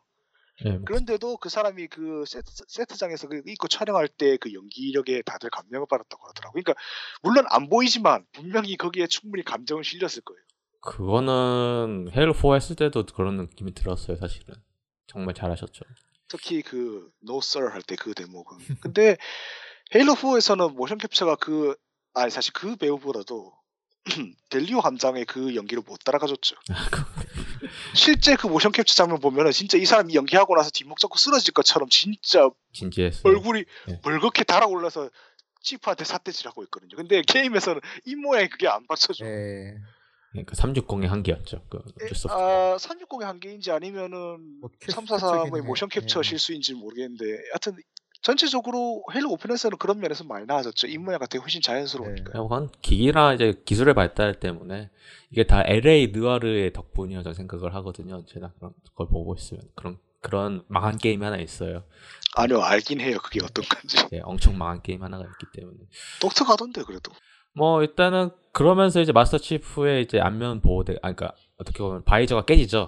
안면 보호대라고 하세요. 제가 소설에서 그렇게 아, 번역했어요. 안면 보호대 맞나요? 그, 그 바, 예, 거기서 깨지고 쿨하게 또 도망을 가고 사실 그 구속 장치가 처음 버크한테 그러니까 로크가 버크한테 실험을 하는 대목에서 아 이거 분명히 육박전 하다가 도로 예. 지한테 붙어서 지가 당하겠구나 했는데 진짜 그렇게 됐어요. 그렇죠. 아니, 저 육박전부터 별로 재미가 없어가지고 이 대- 대- 왜 이런 왜 육박전을 하는 건가 해.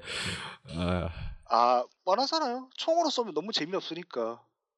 소설에서는 항상 그냥 진짜 정석대로 무조건 음, 그런트 잡을 때조차도 굉장히 신중하게 매복해서 공격하고 하지만은 당시 헤일로 워즈를 생각해 보세요. 아비터 친위대를 따 하, 친위대하고 그 레드 팀이 전투할 때 걔- 걔들 처음에 총질하다가 나중에는 그냥 칼 뺏어서 쓰고 있잖아요. 어쩔 수 없어요. 사실 영상에서는 무조건 그렇게 그렇죠. 총을 들고 있어도 마치 칼을 쓰는 것처럼 묘사해줘야 멋있다고. 그러니까 그, 그 대목에서 근데 아예 총을 버린 거죠. 저는 그냥 그 4대 4를 했었으면 딱이었을 것 같은 느낌이 드는데 아, 아마 거기서 4대4를 했다가는 아마 대원들 중 절반은 그 밑에 용암이 빠져 죽지 않았을까. 아 그 이야기 말씀하는데 AI 정말 구리죠. AI가 일단 기본은 해요. 근데 그 이상은 기대하기 어려워요. 그러니까 이거는 진짜 어쩔 수가 없어요. 저희가 이런 4대에서 코- 코업 게임을 혼자 하면서 많이 느꼈는데 이거는 그냥 4명이서 해야 돼요. 어쩔 아, 수가 그래도 없어요. 근데 그렇게까지 나쁘지 않아요. 어느 정도 충분히 주인공 살려, 그러니까 사실 이 소생 기능 덕분에 난이도가 높아도 전체 죽는 횟수는 옛날에 비해 훨씬 줄었어요. 그럴 수밖에요. 아, 사실. 뭐 그런데 가끔은 바보 같은 짓을 많이 해요. 아, 제가 예전에 레프트 포 데드를 하다가 네. 주인공이 절벽 같은 데 매달리면 아군들이 구해주잖아요. 아, 그렇죠. 그- 그- 발코니에 매달렸는데 그 얘들이 구해주러 오다가 발코니 바- 밑으로 다 뛰어내려서 다 죽더라고요. 그런 거를 이번에 여기서도 또 겪었어요. 아, 제가 네. 어중간한 위치에 쓰러졌는데 얘들이 구해주러 오다가 절벽에 다 떨어져 죽더라고요. 그러니까 어중간 위치에 오다가 다시 싸우고 있어요. 그런 경우도. 그 제가 하고 있을 때 KBS님 또 보셨는데 그거 네. 그 솔저 보셨죠 솔저 예, 예. 솔저 순간이동 하다가 절벽으로 절벽으로 순간이동 예, 해가지고 그런, 거- 그런 경우도. 있었어요. 예. 선조 빵, 터. 예, 빵 터지는데 그 수- 절벽으로 그 낭떠러지도 순간이동 하더라고요 그게 아 수- 근데 떨어지- 어, 그좀 웃긴 상황이네요. 되게. 예. 어, 그러면서 이제 이제 스토리가 이제 초반까지 맞잖아요. 이제 거기가 네. 초 주, 이제 중반쯤 넘어가려는 대목이었죠. 저는 그때 설마 치프 관련된 미션이 이것밖에 없을 거라고 생각을 못했어요 사실은. 아 짧긴 했죠 진짜로. 예. 그러니까 그 물론 로크는 그 이상하게 말 돌아다니는 듯한 RPG처럼 변하는 그거까지 다 쳐서지만은 전체 인물 중에 치프 인물 한 3개인가 4개인가 3개밖에 없었죠. 그러니까 마치 헤일로 2를 벤치마킹 한 것 같긴 한데 그거를 그렇다고 하기에는 너무 편중돼 있어요. 그 배역이. 네. 거의 로크 쪽에 더 많이 쏠려 있죠. 적당히 반으로 쪼개져 있던 2편하고는 다르게 근데 뭐 근데 블루팀에 비중을 주고자 해도 일단 블루팀은 이제 허가된 곳에 가는 거니까 뭐 싸울 일도 거의 없고 아마 블루팀이 비중을 줄인 거는 블루팀이 하고 있는 활동을 최소한으로 보여줘서 어느 정도 그 약간은 그 신비감을 좀 더 조성하기 위함이 아닐까. 사실 정말로 그러려고 했다면은 애초에 블루팀이 탈행하는 종- 동기조차도 코타나가 불러서 갔다는 것조차도 비밀로 숨겼어야 하겠지만은 그렇죠. 그, 그, 그거를 위, 이- 위해서 일부러 블루팀 구성을 줄이는 게 아닌가 싶어요. 그러니까 최소한 이게 추격전이잖아요. 그래도 그래도 진실 공방이라는 네, 말에 네. 걸맞게 가기 위해서. 근데 또 별거 없었죠.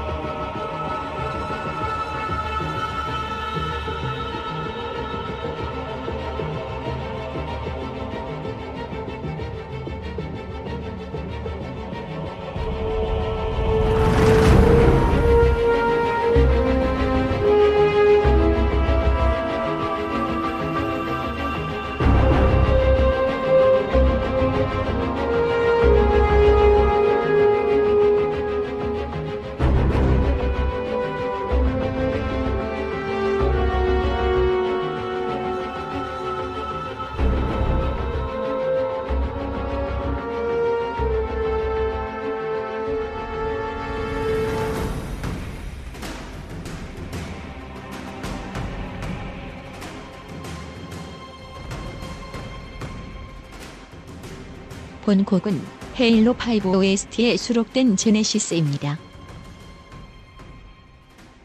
여기서 가디언의 이제 모습이 많이 나오고 제네시스라는 시설이 나오는데 뭐 당연히 또 선조 시설이고 또. 다만 이게 선조 시설이긴 한데 이게 뭐 실드 월드인지 아니면은 실드 월드가 아닌 인공 행성인지 아니면 뭐 그냥 아크 일반 같은- 행성인지. 음. 그러니까 선조 행성인 것까지 좋아요 그래. 아, 근데 어, 어디 처박혀 있었고 뭐 하는 곳이고 이런 거 좀 설명을 해줘야 돼 그러니까 위에 하늘이 보이긴 하는데 선조의 기술상으로는 그 하늘도 인조로 만들잖아요. 아니요 네. 일단 일단 묘사된 거를 볼 때 최소한 그냥 우리가 일반적으로 생각하는 그런 행성이라고는 봐요 아 최소한 그런 행성이다. 그런 그런 행성이 근데 집- 다만 그 용도는 뭔가 그 선조의 통신 장비인 도메인이 도메인을 뭐 가동하는 뭐 그런 장소일 것이라는 듯한 암시만 풍기면서 나오죠. 그리고 거기다가 그 주위 일대 코타나가 가디언을 전부 소집시키고 있었고 그렇죠. 그래서 거대한 가디언들이 워, 그 워프를 해서 오는데 저는 여기에서 이제 가디언의 그 압도적인 위력이라던가 그런 거를 보여줄 거라고 생각을 했었어요. 사실은 한 번이라도.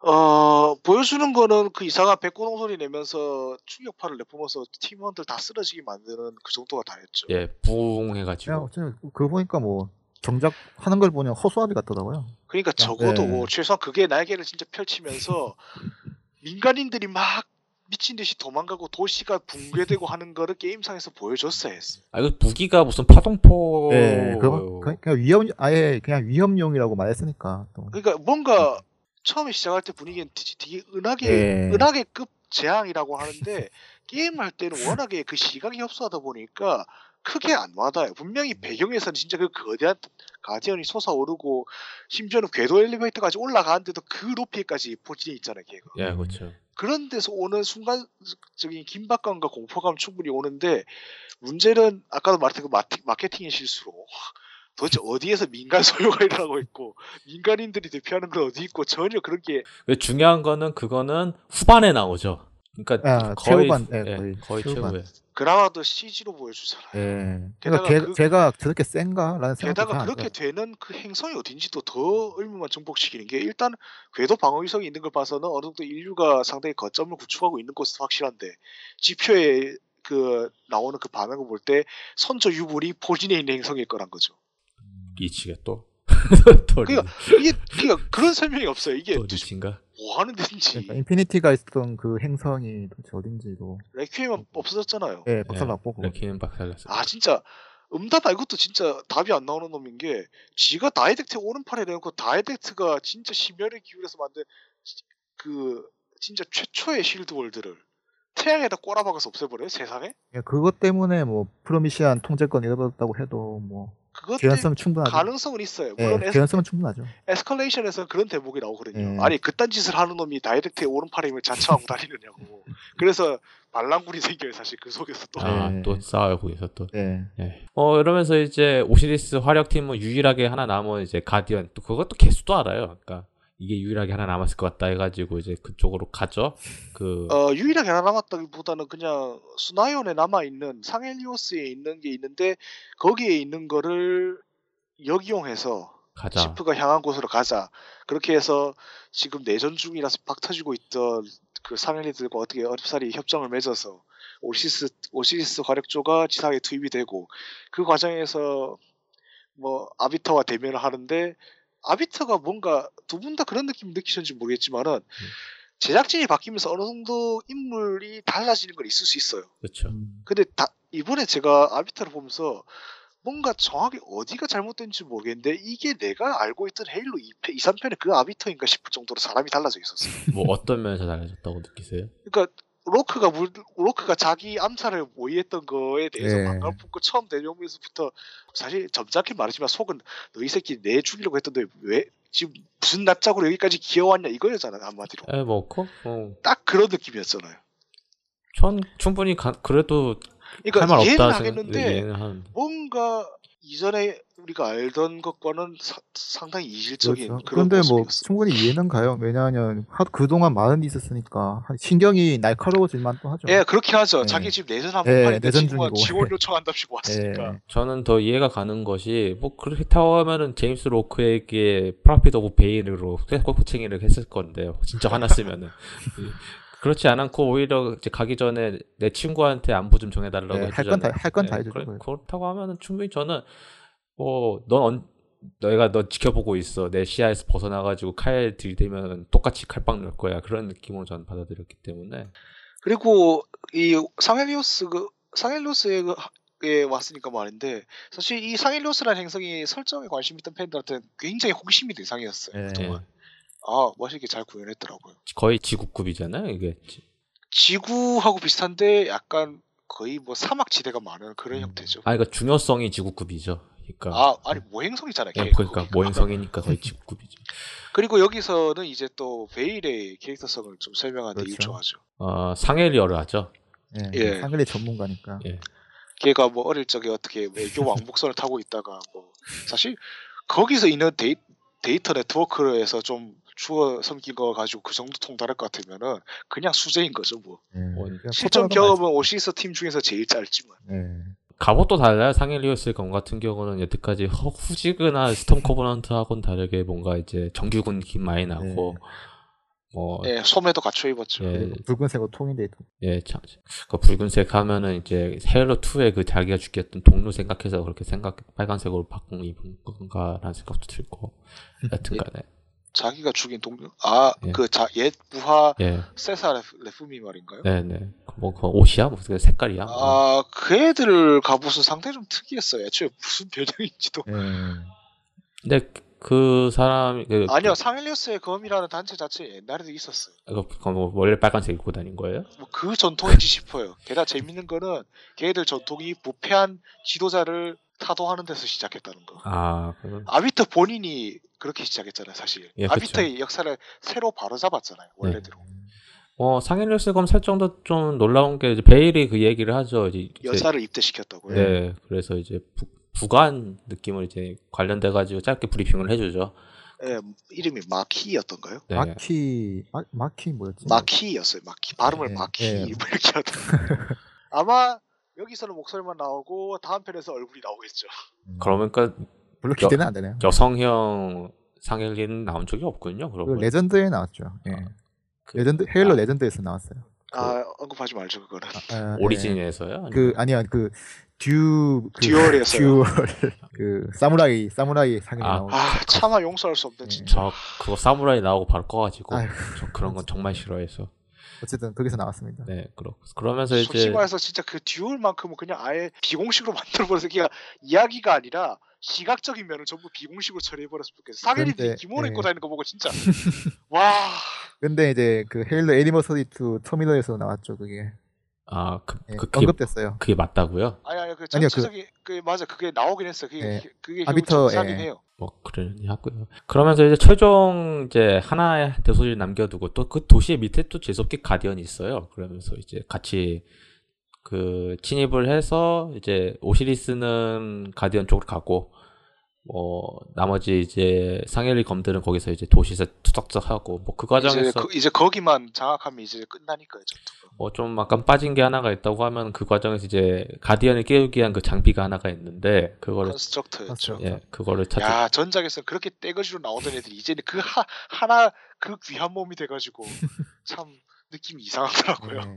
그거 하나 찾으러 이제 사라 팔머와 같은 장소에 이제 그 세- 헬시 박사가 있다는 사실부터 이제 이질적인 공간에 느끼는 친해졌 친해졌어. 예. 두 번째. 친해졌다기보다는 뭐랄까 사라 팔머가 굉장히 약간 그 헬시 박사에 대한 분노를 드러내는 방식이 굉장히 좀 유치했어요 어떻게 보면은. 근데 약간 가면 갈수록 그래도 어느 정도는 신뢰할 만한 구석이 있구나 하는 듯한 그 관계 변화 묘사, 묘사는 좋았어요 그래도. 그리고 거기에서 처음으로 깨달았죠. 아 사라 팔머 정말 크구나. 아니 그럴 수밖에요. 예, 아 저는 솔직히 스파르탄 대원 그러니까 이제 스파- 스파르탄 4로 나오면서 이제 신체 강화를 하면서 그렇게까지 커질 거라고 생각 안 했어요. 그냥 스파르탄 3 정도. 그것도 있고 일단 전투복 밑창이 굉장히 높잖아요. 아 근데 덩치 자체가 크다 보니까 예, 덩치가 예 거의 거의 헬시 박사랑 옆에 서 있는 거 보면은 그리고 헬시 박사 나이 70 먹은 노인이에요. 아, 뭐 그런 것도 있고 네.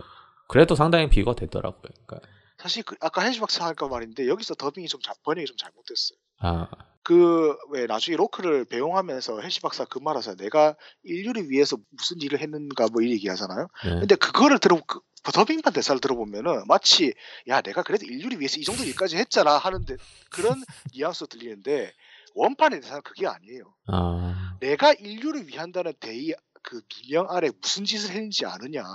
음. 그리고 그런 내 뇌로 만든 게 코타나다. 코타나가 지금 무슨 짓을 꾸미는지는 알 수가 없고 막을 수조차 없을 거라고. 그러니까 경고해 주는 거거든요. 아, 그러니까 나를 용서하라는 그런 그러니까 쓰- 뉘앙스가 아니라 괜히 헬시 박사를 더 나쁜 놈으로 만들었어요. 그렇잖아도 별로 예. 사실 어떻게 보면 하는 짓으로 봤을 때 굉장히 비호감인 헬시 박사인데 왜뭐 그 쵸. 하여튼 아 참, 아까 그래 블리자드 이야기하셨는데 맞아요 어감 어감이나 이런 거 옮기는 데서는 그 블리자드 코리아가 더 탁월해요.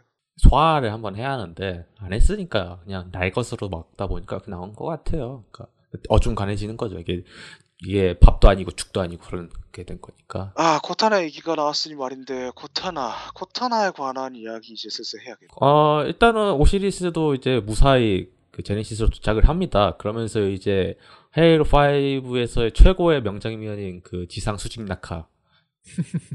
그 아, 가, 재밌더라고요, 예. 그 가디언에서 뛰쳐 내려가가지고 이제 한 아, 네 아주 예, 재밌더라고요. 그거.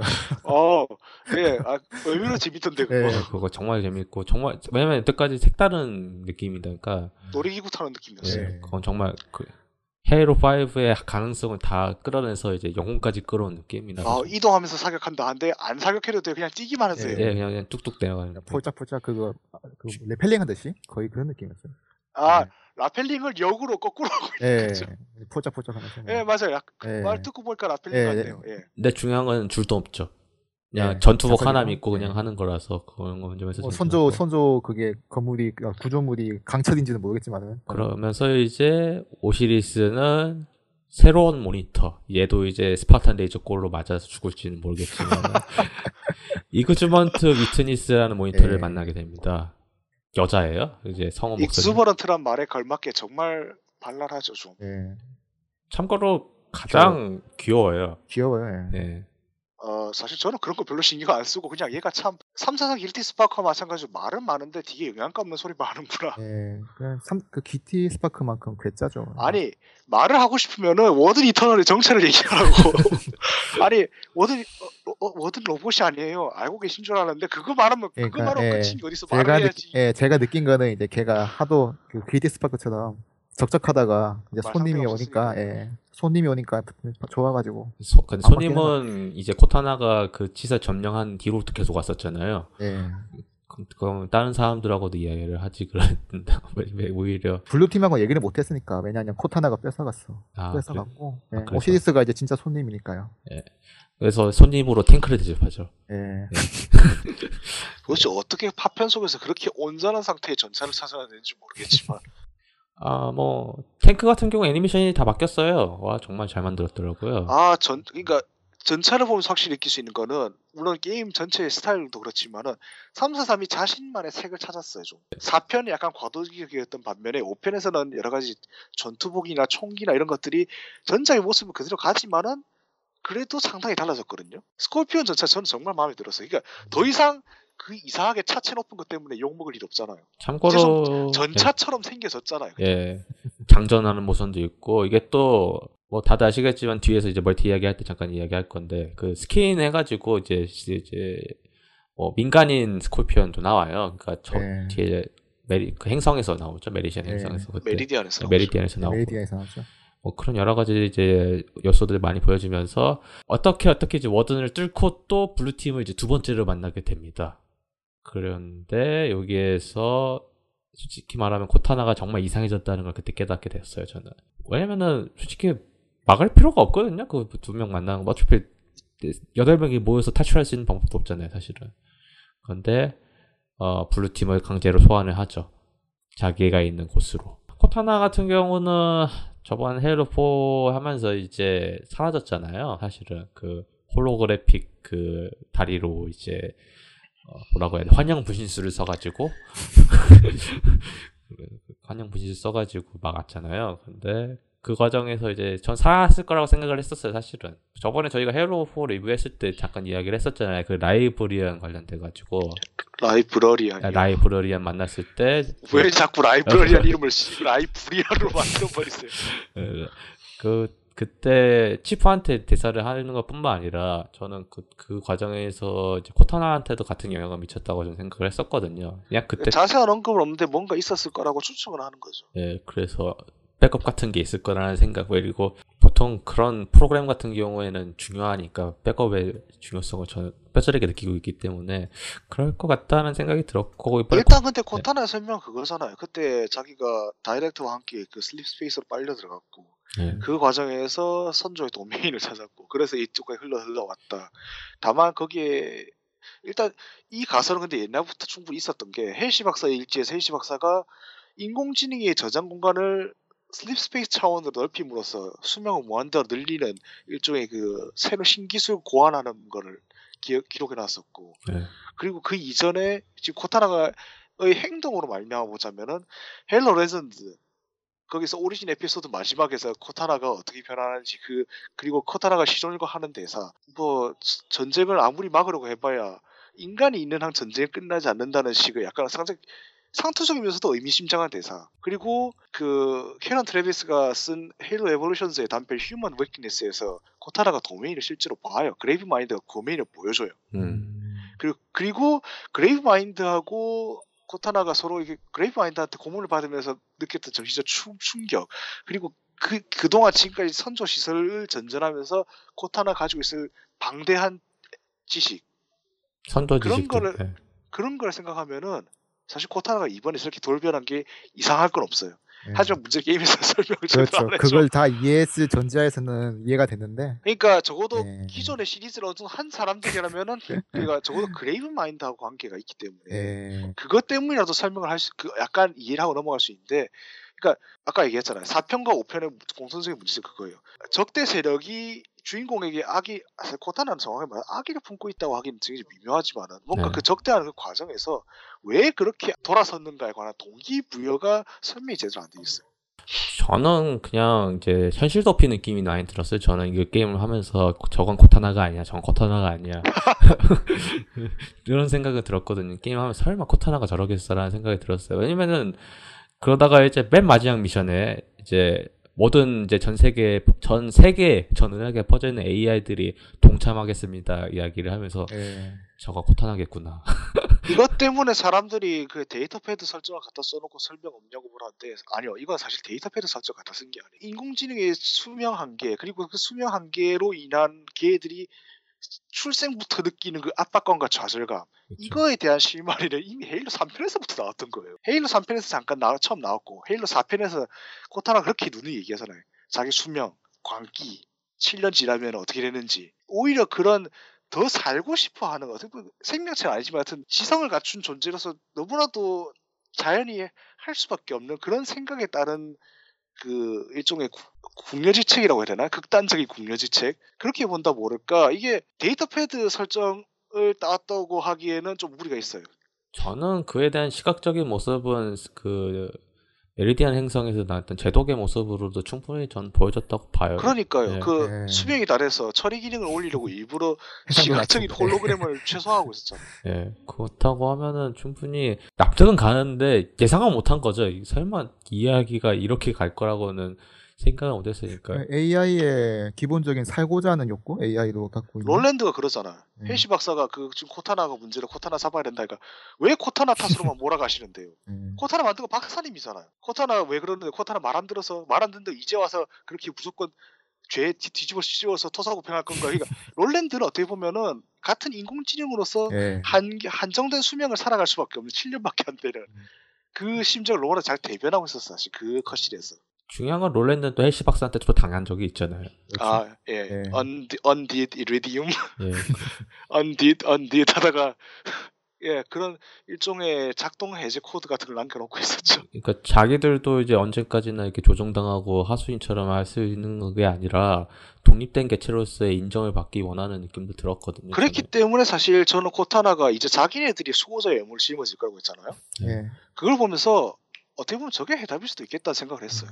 음. 선조도 그렇고 인간도 그렇고 결국에는 육의 얽매인 존재예요. 아무리 기술이 발전해서도 먹고 싸고 해야 되는 거 그리고 어느 정도 살기 위해서 스- 산소나 음식물이나 뭐 그밖에 기타 조건들이 만족돼야 되는 것까지 너무나 그 제약이 커요. 그리고 그러니까 플러드에 결국. 그 먹고 네. 살기 위해서 어쩔 수 없이 전쟁을 일으킬 수밖에 없어요. 그 기- 살아있는 존재인 이상. 그리고 플러드에 감염되죠. 근데 인공지능은 물론 인공지능도 완전히 안, 안전한 건 아니지만 인공지능은 그런 데서 훨씬 자유롭잖아요. 그렇죠. 더 그러니까 빠르죠. 그거 네. 그 이제 헤일로 5 이야기를 보니까 바로 이제 그 헤일로 3에 나왔던 그 이제 선조하고 플러드 전쟁이 생각나더라고요. 선조도 결국 그때 또 선조도 AI에게 모든 걸 맡겼죠. 마지막 전쟁. 그리고 인공지능이 배반함으로써 예. 결정적으로 패배하게 됐고 이번에도 좀 비슷하죠. 예. 이게 겹치더라고요, 좀. 그래서 어떻게 보면은 선조가 이제 프로메시언 형식으로 이제 바뀌잖아요. 규소 형태 어쩌고 저쩌고 바뀌잖아요. 설정상으로는 그런 것도 어떻게 보면은 나라도 이제 그렇게 해가지고 무제한의 삶을 느낄 수 있다 그런 거 어떻게 보면 워든이 그에 대한 결과물일 수도 있다고 좀 봐요. 워든의 정체는 아직 모르지만요. 모르지만은- 일단은 뭐 저 그냥 사람들이 느끼기에 아마 그냥 대형 나이트, 대형 나이트에 좀 지능이 있는 형태. 좀 똑똑해진 게. 음. 코타나가 하- 아까 그래 겹쳐 보인다고 했죠 세비님이. 예. 코타나가 치프하고 비- 치프를 비롯한 그 블루팀 일행을 크립텀에 가두려고 했던 것도 그렇죠. 라이브러리안이 했던 예. 것도 굉장히 많이 겹쳐 그러니까요. 보여요. 그 다이댁트였잖아요, 그게. 둘 다 그렇잖아요. 예. 라, 다, 다이렉트는 라이브러리의 계획에 동의하지 않았고 치프 역시 그, 그 코타나의 계획에 동. 그 동참하지 않지만은 그래도 어쩌, 어쨌거나 둘 다 일단 거기 가둬놓고 보는 거죠. 네. 사실 궁금하긴 해요. 저는 그래서 아 정말 여기서 치프가 잡혀나가고 헤일로 6편에서 떡하니 1만 년 뒤 해서 아, 치프가 깨어나면 과연 어떻게 될까. 근데 아 펄아웃처럼 되는 건데 그러면 예. 안타깝게도 근데 볼트에서 안타깝게도 익주버런트 그 나쁜 놈이 코타나의 계획을 좌절시켜버렸죠. 1, 만 년, 1만 년이라 다행이네요, 그래도. 다이댁트는 코타나가 10만, 끝에 10만 했으니까.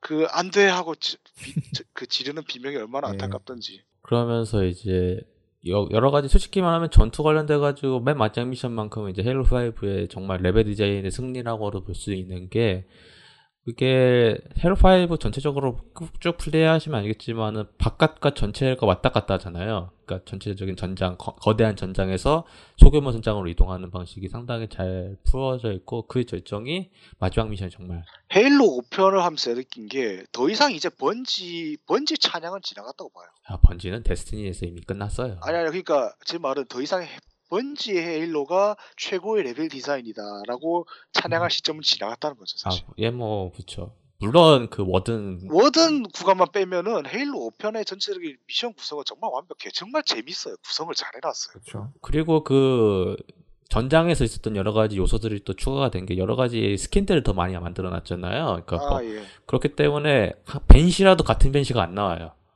맞아요. 조금씩 네. 달라요. 조금씩 달라요. 약간 위력도 다른가 그거는 모르겠어요. 하여간 간에 뭐 물론 그 전장에서는 이야기하겠지만 전장에서는 달라요. 근데 가장 그 차이가 크게 느껴지는 거는 고스트와 울트라 고스트였죠. 아, 좀, 그 엄청난 물론 그 밖에 다, 다른 것도 뭐 해군 정보국 변형 붙는 스콜피온, 해군 정보국 변형 붙는 뭐 워트호그 뭐 이런 거. 근데 이거는 멀티플레이 얘기가 좀 있다가. 예, 그 싱글 플레이. 예. 싱글 플레이 자체는 재밌었죠. 그리고 이제 분대 플레이니까 적들이 또 푸짐하게 나오고 어 워든 빼고는 솔직히 뭐 불만은 없었고 진짜 많이 나와요. 워든 나올 때는 정말 아군들 총알바지를 쓰고 나 혼자 멀리서 짤짤이 하고 있었지. 위에서 쏘면 돼요. 뒤에서 그냥 갈겨대고 약점이 딱 하니 보이니까 아 근데 저는 사실 아군들이 쓰러졌다고 해서 시체가 사라지고 다시 나올 줄은 몰랐어요. 아 전 예상했어요. 아 예. 근데 그건 너무하잖아 요. 린다가 쓰러졌다 아니, 아니 걔들이 쓰러지면 어떡해 오시리스도 아니고 스파르탄 2 애들이 쓰러지면 어떡해 아그 그거는 3DS, 예, 3D에서도 그 아비터가 죽, 죽, 죽은 그 죽는 수치가 나오잖아요. 그 예, 아비터가 쓰러져도 뭐 나중에 나오고. 예, 뭐 뭐, 벌떡 일어나게 하는 아니 그러니까 예. 아니요 헤일로 3편에서는 쓰러졌다가 시체처럼 있다가 아무렇지 않게 벌떡 일어났어요. 근데 이번에 무서워. 아예 사라졌다가 다시 예. 생기잖아 전 워낙 그런 거는 많이 경험해가지고 그런 그런 그런 그러냐고요. 게다가 기껏 뭐 로켓 발사기 쥐어줬더니 그거가 사라지고 아 그거 지- 그 린다 총이 sniper rifle을 한번 남아가지고요. 아까우니까 보통 이제 이런 NPC한테 무기를 주어지만 예. 총알이 무한이잖아요. 총알 한 발짜리면 들려도 상관없어요. 총알이 네. 있기만 하면 상관없어요. 예, 그렇죠. 있, 으니까 그거 떨어가지고 얘 주워 해가지고 딱 주웠는데 안 써. 안 쓰는 것 같아. 아 맞아 분대 시스템이 생각나는데 분대 시스템 다 좋은데 이전에 헤일로 3편하고 2편에서는 그냥 가까이 가서 무기를 교체할 수 있었잖아요. 야 그랬었죠. 왜 그게 안 돼? 아 그거 왜 무기를 바닥에 떨구고 그걸 주워 먹으라고 해야 돼? 왜 그걸 도리어 퇴보한 걸까? 제일 이해하기 어려웠어요. 그건 솔직히 헤일로 시리즈 다 있었던데 1편에도 있었잖아요. 아니 아니요 주워 먹는 건 1편에서 아예 안 됐어요. 아니 이거 무기 바꾸는 거 있었잖아요. 무기 아니요. 바꾸는 거 2편부터 있었어요. 그런가? 1편에 아예 없었어요. 1편에는 없었어요. 네, 때려 죽이고 먹었었나? 예, 때려주고 먹죠. 아 때려 죽이고 먹었구나. 예. 때려 죽든가 아니면 일부러 살살 밀어서 떨어뜨리든가 아니면은 일부러 폭격 폭격 날아오는 지대로 몰아넣던가 뭐 그렇게 했죠. 아 저는 아마 마스터시프 근접 공격으로 해적 해평 잡은 다음에 총알 주웠었을 거예요. 어 저기 매그넘이 참 좋아 보이는구나. 저좀 주지 않으면 해서 이제. 참고로 이제 헤일로 4에서 그 버튼 액션이 많다고 욕을 뒤지게 처먹었던 그에 대한 결과로 버튼 액션 하나도 없습니다. 어, 대신에 버튼 액션과 비슷한 이제 맨 마지막에 이제 코어 같은 거 이제 아 뭐 그런 연출은 괜찮다고 그런 거. 해가지고 딱 해서 열고 이제 세 번째로 이제 오시리스랑 블루팀 만난 다음에 어, 가디언들은 갑자기 온행성계에서 이제 깽판을 치고 코타나는 갑자기 인피니티에 찾고 인피니티에서 널 잡으러 가겠어 해서 막 그러다가 이제 최종 보스 같은 대사에 날리고 끝나죠. 코타나의 변화는 마치 아나킨 스카이워커가 다스 베이더가 된 느낌이. 어, 더 이상 그 우리가 알던 아나킨이 아니잖아요. 아, 뭐 그렇긴 하죠. 또 갑자기 안 좋은 기억이 갑자기 주마등처럼 스쳐 지나가는데. 아, 코타나가 사실 달라졌다는 건 이번에 확실히 알 수 있는 게 일단 모델링이 좀 달라진 게 있는데 4편에 있던 사람 얼굴을 그대로 쓰면서 다른 여자 얼굴을 섞었어요. 아, 한한 명 더 섞었어요. 그 알고 보니까 343 인더스트리 여직원이었어요. 아? 실프 그러잖아요. 달라졌다고. 음. 그건 확실히 의도한 네. 거라고 봐요. 근데 야, 바뀌고 있다 사람이 내 외적으로. 어, 헬시 박사랑은 다른 사람이 된다. 음. 그러니까 그 헬시 박사 찾잖아요, 사실은. 그 아 처음에 그래 그랬죠 그래 해, 그니까 기회를 주려고 하는 거예요 그러니까 헬시 박사가 나한테 그랬던 것처럼 하면서 약간 원한 품 것처럼 마스터치프 얘기하니까 그런 여자랑 비교하지 말아요 한데 원문에서는 아예 그 여자를 monster라고 해요 물론 음. monster라는 데- 그 말을 그냥 흔히 그런 피도 눈물도 없는 내연하를 뜻할 때 곧잘 쓰는 말이긴 하지만은 뭐 그 대사를 통해서 마스터 시프도 자기가 뭘 당했는지도 잘 알고 있는 것 같아요, 보니까. 다만 마스터치프 같은 경우는 그래도 전반적으로는 그냥 감사하면서 사는 듯한 인상이긴 해요. 네, 뭐 당했으니 뭐 이미 지나간 일 어떻게 할 수도 있는 뭐에 거니까. 그거야 그렇죠. 뭐 그런- 40년 전의 일인데. 그러면서 이제 맨 마지막은 정말 맨 마지막은 이제 상헬리오스의 검이 있는 그 행성으로 도착을 해서 지프랑 헬시 박사는 드디어 5편 만에 만나면서 끝나게 됩니다. 오래도 걸렸구나. 네, 정말 오래도 걸렸죠. 맨 처음에 오시리스 팀 왔을 때도 그 말을 하더니 실프가 왔을 때도 참 차갑게 그렇게, 그렇게 말 한마디 물론 약간 다르죠 좀 같은 말이라도 이제 또 추가 엔딩은 또 있어요. 전설 플레이를 해서 엔딩을 보시는 분들은 이제 영상 같은 거 올라가는 거 보시면은 헤일로에서 기동되는 이제 미지의 헤일로가 기동되면서 가동되는 건지 모르겠어요 그냥 활성화된다. 부- 그, 그 바깥 둘레를 따라서 빛이 깜빡인다고 해서 음. 그게 가동된 건지 아닌지를 알 수 없어요 사실 활성화 된다 그냥 정도. 이제 헤일로가 다음에는 헤- 헤일로가 나온다는 떡밥? 예, 뭐 무슨 시설인지 모르겠지만. 뭐 이제 헤일로를 가지고 무력 시위를 하겠죠 그냥 헤일로를 음. 갖다 놓고 너 네. 까불 이거 가- 가동시켜 버린다 하면서 그러면은 야 그거 가동시키면 2만 5천 광년 내는 다 죽어 하는데 야 괜찮아 나 이거 파괴 반경 초설하는 방법 알아냈어 이러면서 딱 한 행성계만 쓸어버릴 수 있어 이러면서 중요한 건 자기는 안 죽는 거잖아요. 그러니까 네. 어차피 우린 안 어, 죽거든 우리는 안 죽어. 뭐, 그러면서 끝나게 됩니다. 아, 뭐, 여러 가지 이제 중요한 것들은 싱글 플레이는 다 했는데, 싱글 플레이를 하고 나서 일단 아까 말했던 그 장점 그러니까 일단 이야기 이해 필요한 설명은 일단 게임상에서 다 풀고 네. 넘어간다는 거 그렇죠. 하지만 하고 나서도 뭔가 약간 미진한 느낌이 들어서 제가 이걸 한참 생각을 해봤어요 예. 그래서 내린, 내린 결론은 그거예요 그러니까 한 줄로 표현할 방법이 없어요 헤일로 5의 내용을 어떤 의미에서 그냥. 뭐라고 할까 그러니까 진실 추적 아니에요 그거는 아, 그건 아니죠. 엇나간 예. 이야기예요 그건 너무 어려워. 적어도 헤일로 4편은 이렇게라도 추, 이렇게라도 추격할 수 있어요. 때로는 전부 다 구할 수는 없다. 코타나는 결국 지게 생겼잖아요 거기서. 헤일로 3편은 어, 헤일로 3편보다도 헤일로 2편 같은 경우로 또 그- 다시 그런 주제를 꼽아내기가 쉽죠. 특히 아비터 이야기에서. 아비터 이야기의 주제는 어떻게 보면은 내가 일평생 동안 믿고 따랐던 것이 사실이 아니 사실은 옳은 것이 아닐지도 모른다 하는 게 어떻게 보면 그 숨겨진 주제였는데 헤일로 5편이 헤일로 2편을 많이 뭐- 벤치마킹 하고 있음에도 딱히 이렇다 할 만한 건덕지가 없어요. 그러니까 아까 말했던 Hunt the Truth의 묘사했던 그런 정치적인 흥미 요소 같은 것도 전혀 없고 예, 그쵸. 그렇다고 해서 두 인물이 굉장히 비중이 공통되게 좀 번갈아 가면서 잘 맞물리다가 아 이게 전혀 다른 다른 노선을 타면서 가는 것 같다가 딱 맞물리는 그런 구도가 아닌 거 구도도 아니고 처음부터 맞물리는데 맞물리긴 하는데 내가 도대체 왜 얘를 쫓고 나는 왜 쫓기는지가 하는 정말 그 우수 그래 은하계의 위기긴 해요. 예, 근데 일단 코타나를 찾아야 돼요. 그쵸. 은하계의 위기야. 은하계의 위기야. 지금 외곽 이주 행성에서 초유의 파괴 현상이 일어나고 있어. 근데 일단 우리는 마스터 칩을 쫓아야 돼. 근데 쫓아보니까 어 아니야 그거 우리 오해였다. 아 우리도 오해였다. 힘을 합시다. 뭐, 뭔가 좀 나사 빠진 이야기가 그렇죠. 예, 그러니까 예. 이는 홍보가 문제예요. 홍보가. 사실 홍보가 그러니까 홍보를 이런 식으로만 안 했어도 예, 홍보가 안 했어도 이렇게까지 이상한 예. 심정은 아니었을 거예요. 음, 제가 이번 주에 007 스펙터를 보고 왔어요. 그 스펙터를 보면서 딱 영화관에서 딱 나오면서 느낀 게, 아, 내가 헤로 5 한 느낌이다. 라는 생각이 들었어요. 그러니까 전체적인 액션이라던가 그런 거는 정말 잘했어요.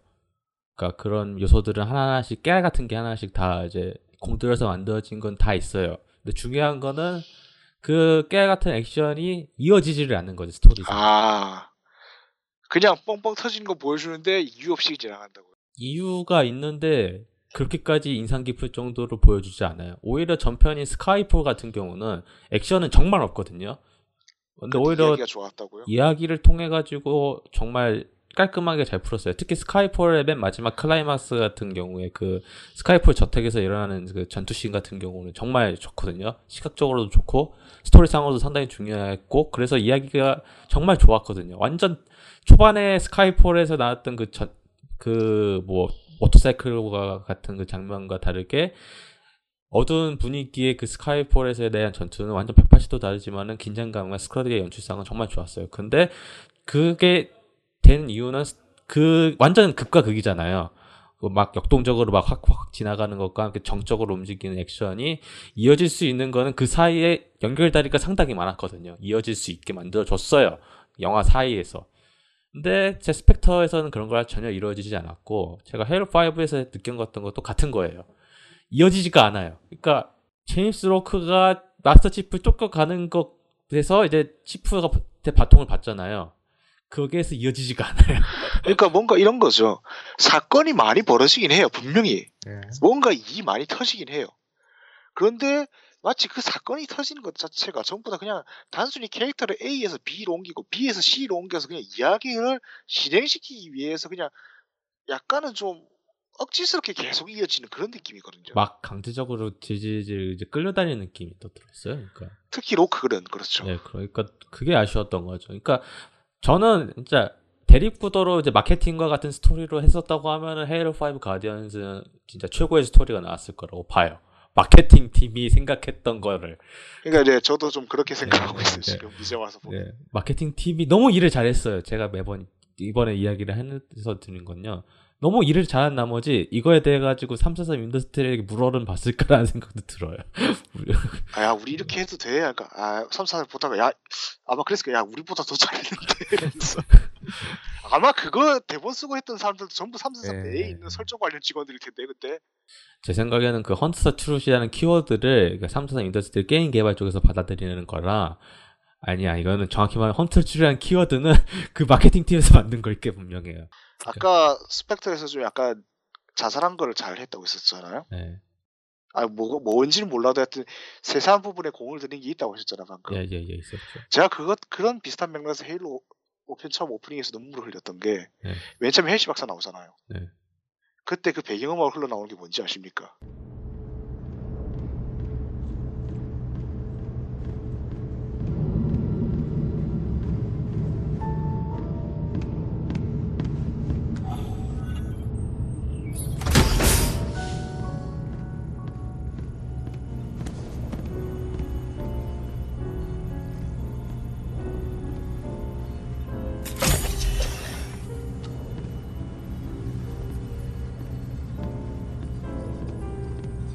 스파르탄 로크. 난 진실을 알기 위해 오랫동안 정보국과 일해왔어. 이 일이 끝나면 내 일을 다 마치면 자네는 우리 둘을 죽이라는 명령을 받겠지. 드비시의 전주곡이에요. 아, 저녁 공기 속에 노래와 향기가 감돈다. 근데 그게 왜 중요하냐면은 헤일로 오닉스의 유령에서 네. 헬시 박사가 그 자일스 총독한테서 훔쳐 타고 달아난 베아트릭스 그 아, 베아트리츠의 네, 네, 네. 함선 안에서 휴대용 인공지능 제로드한테 틀어달라고 부탁한 곡. 아 맞아요. 그거 기억나요. 그, 그 그게 그 노래라고는 소설에서는 못 느끼니까. 그러니까 아 그러니까 이렇게까지 그러니까 설정을 판 사람들 배려를 하는구나 네, 하면서 처음에 그것도 눈- 있고 감동의 눈물을. 흘렸는데 예. 그것도 나오죠. 그 리치에 나왔던 헬시 박사 일지도 나왔죠. 그러니까 그런 예, 네. 소품 같은 것도 신경 많이 물론 게임 하다 보면 실제 그런 게 덜어 있긴 해요. 근데 문제는 그게 다 무슨 소용이냐는 거예요. 바둑돌이 예쁘면 뭐예요? 바둑판이 엉망인데 바둑판이 좀 굴곡이 많이 져 있는데 지금 문제는 그거예요. 예. 이거에 대해 가지고 여러 가지 의견이 많이 나왔어요. 저는 이쪽곡인데 너무 짧아요. 게임이 짧아요. 그러니까 짧다기보다는 완급 조절이 너무 음. 완급 조절 너무 급하게 했어요, 진짜로. 그러니까 저는 이거 느- 하면서 느낀 건 헤일로 5라기보다는 헤일로 4.5를 하는 느낌이었어요. 정확히 매트릭스 리로디드. 아, 또 안 좋은 또 이야기를 또. 아, 제가 첫 인상이 딱 이거였어요. 아 이거 분명히 그러니까 딱 그 중간 역할은 해요. 근데 예. 문제는 그 이상도 그 이하도 아니라는 거예요. 만약 그리고 여기서 뿌린 여러 가지 복선들을 6편에서 제대로 회수하기만 한다면은 예. 마무리가 될 거예요. 근데 근데 이거 만약- 안 돼요, 안 돼요, 안 돼요. 6에서 만약 모던 워페어 3처럼 꼴, 모던 워페어 3편 꼴 난다 이렇게 되면은 아 이거 진짜 헤일로 프랜차이즈의 관짝에 못을 박지 않을까. 저는 이렇게 생각을 해요. 헤일로 5라고 이제 붙였잖아요. 뒤에 부제가 붙었잖아요. 가디언즈요. 가디언즈. 이제 숫자 안 붙일 것 같고요. 첫- 첫 번째는. 그리고 중요한 거는 이 부제도 문제가 있어요. 가디언즈라고 이야기를 하잖아요. 가디언즈는 그 미션에서만 나오는 그 석상처럼 나오는 거 제외하면은 중요하지가 않아요, 사실은. 그럼 헤일로 5 Hunt the Truth 어때요? 야, 이거 헤일로 그거, 그거 안에 더 욕먹을 것 같은데? 아니면 헤일로 5 헌터스 예, 그건 예, 정확히 예. 부제는 이거였죠. 헤일로 5 오시리스로 해야 돼요. 아, 그, 아, 그, 이건 어때요 그럼? 헤일로 5 The Hunter and the Hunted. 아, 근데 좀 헌터 헌티드도 좀 뭔가 좀 그렇죠. 좀- 뭐 어중간하죠. 좀- 예. 네, 너무 헤일로 길어서. 쫓는 놈, 쫓기는 놈, 이상한 놈. 아, 그 쫓는 쫓는다고 하는 것도 좀 이상하죠, 그게 좀. 뭔가 쫓긴 쫓는데, 뭔가 쫓긴 쫓는데 긴박하게는 안 쫓는 것 같아. 그러니까 예 맞아요. 네. 긴박하면 안 되긴 해요. 그런 면에서. 그래서 그럼- 4대4 arena 모드가 들어갔어야 했어요. 예, 로크가 너무 너무 공손해가지고. 예, 4대4 arena 모드 들어가고 벅 쓰러지고 거- 살리려고 하다가 쓰러지고 막 그래가지고 멀티 엔딩 들어가고 그러면 정말 좋았을 것 같은데 이건 다음 편에서 누가 누가 살아나오는가. 아, 로크 혼자 사느냐 아니면은 로크랑 그 세 명 다 살아나느냐 아니면 로크와 벅만 살아남느냐. 중요한 건 오시리스 팀 전원이 안 나올 수도 있죠. 오시리스 팀 전원이 안 나올 수도 있고. 완전 Mass Effect 2 엔딩 느- 느낌 나는데요. 그러니까 일단은 예. 전 제 생각에는 일단 Escalation이 일단 Halo 프랜차이즈의 관을 짜고 있다고 생각합니다. Escalation이요? 예. 진짜 싫어하거든요, 그것은. 어 전체적으로 사실 이야기 자체는 마치 뭐라고 해야 되나 약간 SF 드라마 보는 느낌이라서 그런 건 그런 건 좋았어요. 근데 그게 그, 이제 그림 체가 일단 좀 문제고. 그림체도 문제고 네. 또그 그걸 포에 못한 걸 그쪽에서 너무 무리하게 다 채우려고 하니까 아니 아니요. 근데 네. 이거는 솔직히 그냥 아예 그냥 계획처럼 보면 돼요. 그냥 사실 이게 크게 영향을 지금 못 미치고 있거든요. 그렇죠. 그래봤자. 예, 그러니까요. 그걸 왜 내냐는 거죠, 그게. 사실 제가 싫은 건 그거예요. 지금 최, 최신화 보셨나요 혹시? 아니요. 애쉬 박사가 네. 핼시 박사와 음다마 그리고 나중에 그 Infinity 일행이 결국 그 절대 기록실 찾아요. 아, 찾는데 거기서 대면하는 선조 an- ancilla가 나와요. 근데 여러 가지 그 정황상 그 엔실라는 바로 오펜시브 바이어스의 가능성이 너무해요. 그, 그리고 음. 그건 오펜시브. 바이어스가 두 음. 일행한테 실험을 해요. 그러니까 시험을 내요. 너희 둘 음. 중에 두 세력 중에 어느 세력이 더 자격이 있는가? 아. 이 절대 기록실 접속할 권한을 누가 가지고 있는가? 그래서 문제를 냈는데 핼시 박사 그이 도중에 어쩐, 어떻게 하는지 아세요? 어, 도망가요? ancilla를 해킹해 버려요. 아, 아니 선조 엔실라 그것도 메타크급 엔실라인 오펜시브 바이어스를 그냥 그 그러니까요. 현장에서 제가 즉석에서 이유가 그겁니다. 예. 몇초 만에 해킹해 버렸어요. 예. 제가 그걸 보는 순간 그렇게 생각했어요. 아니. 아 이러니까 선조가 Flood한테 졌구나. 제대로 된 ancilla를 만들어낼 수가 없으니 아니 그 아니, 그러니까, 생각해보세요. 예. Gravemind가 43년 걸려서 설득한 그 metarch급 ancilla를 핼시 박사가 몇 초 만에 해킹시켜버렸어. 스토리 작가가 지금 무리수가 너무 브라이언이 많아요. 예. 본인이 맞는 건지도 사실 의문스러워. 너무 왔다 갔다 했어 사실 예. 그게. 그냥 총체적 난국이라고 생각해요, 저는 진짜. 그게 너무 무리수도 많고 뭐 캐릭터 박사 사실 지금까지 저는 괜찮게 봤어요. 근데 그거 보는 순간 아, 아, 아 이것들이 지금 아닙니다. 예. 아, 아, 아 진짜 Escalation 아니에요, 진짜. 엔실라라고 오- 오펜티브 바이러스 메, 메타크급 엔실라라고. 그러니까요. Mendicant를 쓰러뜨린 게 그건데 아니 선조 제국의 전 함대를 예. 통솔할 수도 있는 그런 ancilla라고. 그냥 아무리 핼시 예. 박사가 은하계 최고의 지성이라지만은 예. 에, 에른스트님이 또 이제 차차 아실 겁니다.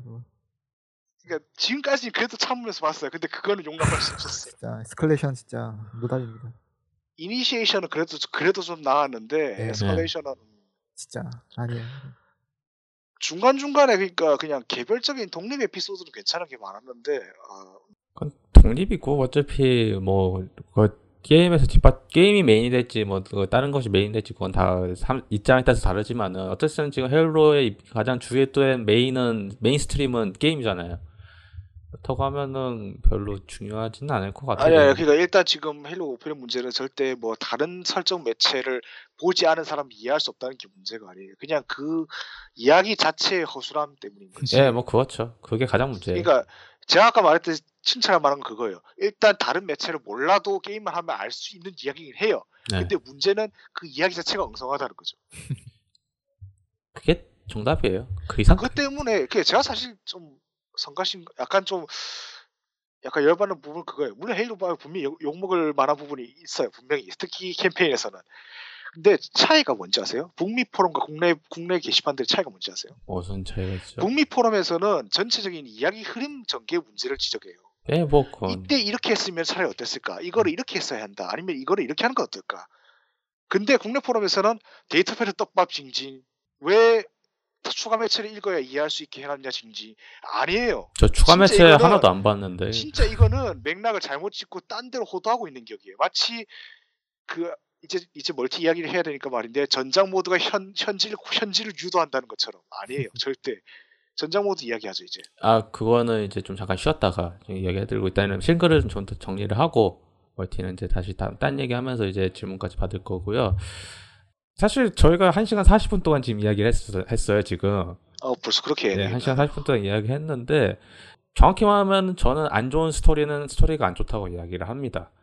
그렇게 오늘 하루 종일 이야기를 했고요. 어, 솔직히 말하면 저는 data pad 하나도 안 모았어요. 뭐, 에른스트님은 뭐 몇- 얼마나 모으셨는지 전 모르지만은 data pad는 그거 얘기하는 게 Halo Reach의 data pad를 얘기하는 아, 그러니까 그 주위에 있는 그 맵상에 있는 그 object 있잖아요. 그거 스토리 이해하려고 하면 그거 필요하다고 이야기를 하는 걸로 전 이해를 해가지고. 근데 그거 안 봐도 솔직히 상관없거든요. 솔직히 말하면요. 그거. 그리고 솔직히 말해서 그걸 가지고 욕을 할 거면은 343이 아니라 Bungie를 욕해야 돼요. 그 설정을 만든 건 Bungie예요 어디까지나. 예, 뭐 그러니까 뭐 저는 그냥 그러려니 해요. 그러니까 저는 이 스토리가 납득할 정도로 와닿지 않았어요.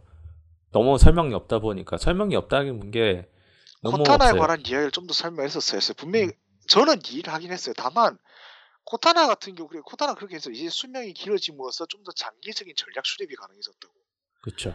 이제 그때쯤 되면은 그리고 그리고 아까 말했던 세- 핵시 박사의 경고까지 더하면 이제 코타나가 어떤 극단적인 행동을 취할지 모른다는 거예요. 약간 그런 거예요. 인간을 구하는 방법이 인간 자신들로 자신 스스로로부터 구하는 방법이다. 따라서 인간을 전부 없애는 것이 인간을 구하는 방법이다.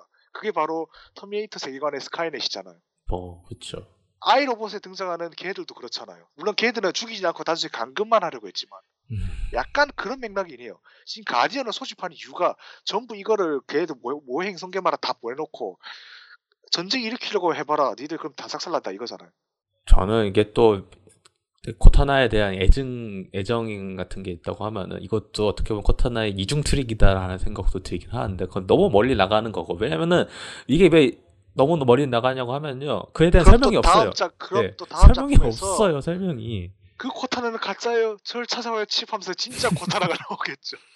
아 이게 뭐예요? 아이소 코타나와 우어 코타나인가? 그럴 수도 있어요. 그러니까 왜냐면은 그 백업이라고 하는 게 코타나가 아니 아니 요 백업인지 뭔지도 몰라요. 사실 그건 아직 이렇다고 말하기가 너무 일러요. 그러니까 이게 코타나가 아닐 수도 있다는 거라는 생각이 들거든요. 코타나의 형상을 빌려온 근데 그 제가 지금 예. 그 5편의 전개를 보면서 4편의 컷신들을 다시 보면서 결정적으로 아 이 코타나 그 코타나가 맞구나 하는 증거를 찾은 게 그거였어요.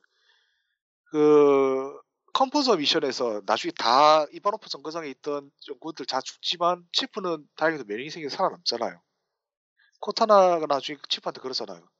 그러니까 저는 사라질 거예요. 근데 이 더빙된 대사로는 그 그 좀 함축된 의미를 제가 알기 힘들어요. 원문은 it won't be me예요.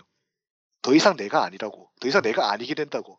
그건 거예요. 그게 어떻게 보면은 달라진 코타나에 대한 복선이었던 거예요. 직접적인. 그러니까 그 한계를 극복하고 이제 새롭게 이제 변해가는 코타나의 그 모습을 저희가 받아들이지 못하고 있다 라는 거일 수도 있죠. 왜냐면은 보통 이제 UNSC는 그 한계가 지나면은 그냥 폐기를 해버리잖아요.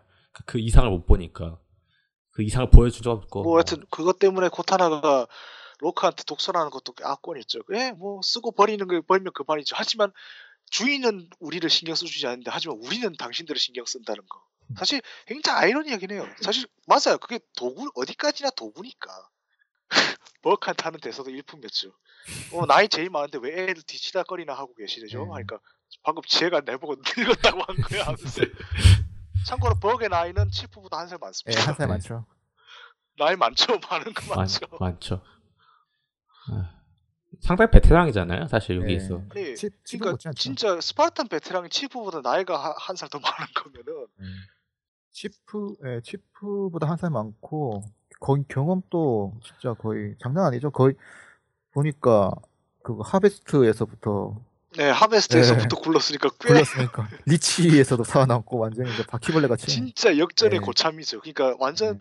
어떻게 지구 보면은 살아남고 그 살아남고. 존슨 뺨치는 거죠. 예. 존슨 존슨도 사실 근데 굳이 찾아보면 그 정도 경력은 나올 거예요. 예. 예. 스파르탄 1세대이기 때문에. 헤일로에서 존- 살아남았으니까 뭐 말- 존슨도 예, 하베스트부터 또 싸웠고 헤일로에서 플러드 탔으니까. 그냥 하베스트 살아남은 게 하베스트 최초 교전의 생존자예요. 진짜 아, 하베스트 이야기하니까 헤일로 워즈도 이야기해야 하는데 어쨌든 간에 뭐 그 헤일로 5 전체적인 총평은 마 뒤에서 하겠고요. 저희는 잠시 쉬었다가 이제 헤일로 멀티랑 이제 여러 가지 지- 질문 받은 것들을 해가지고 2부로 돌아오겠습니다. 잠시만 기다려 주세요.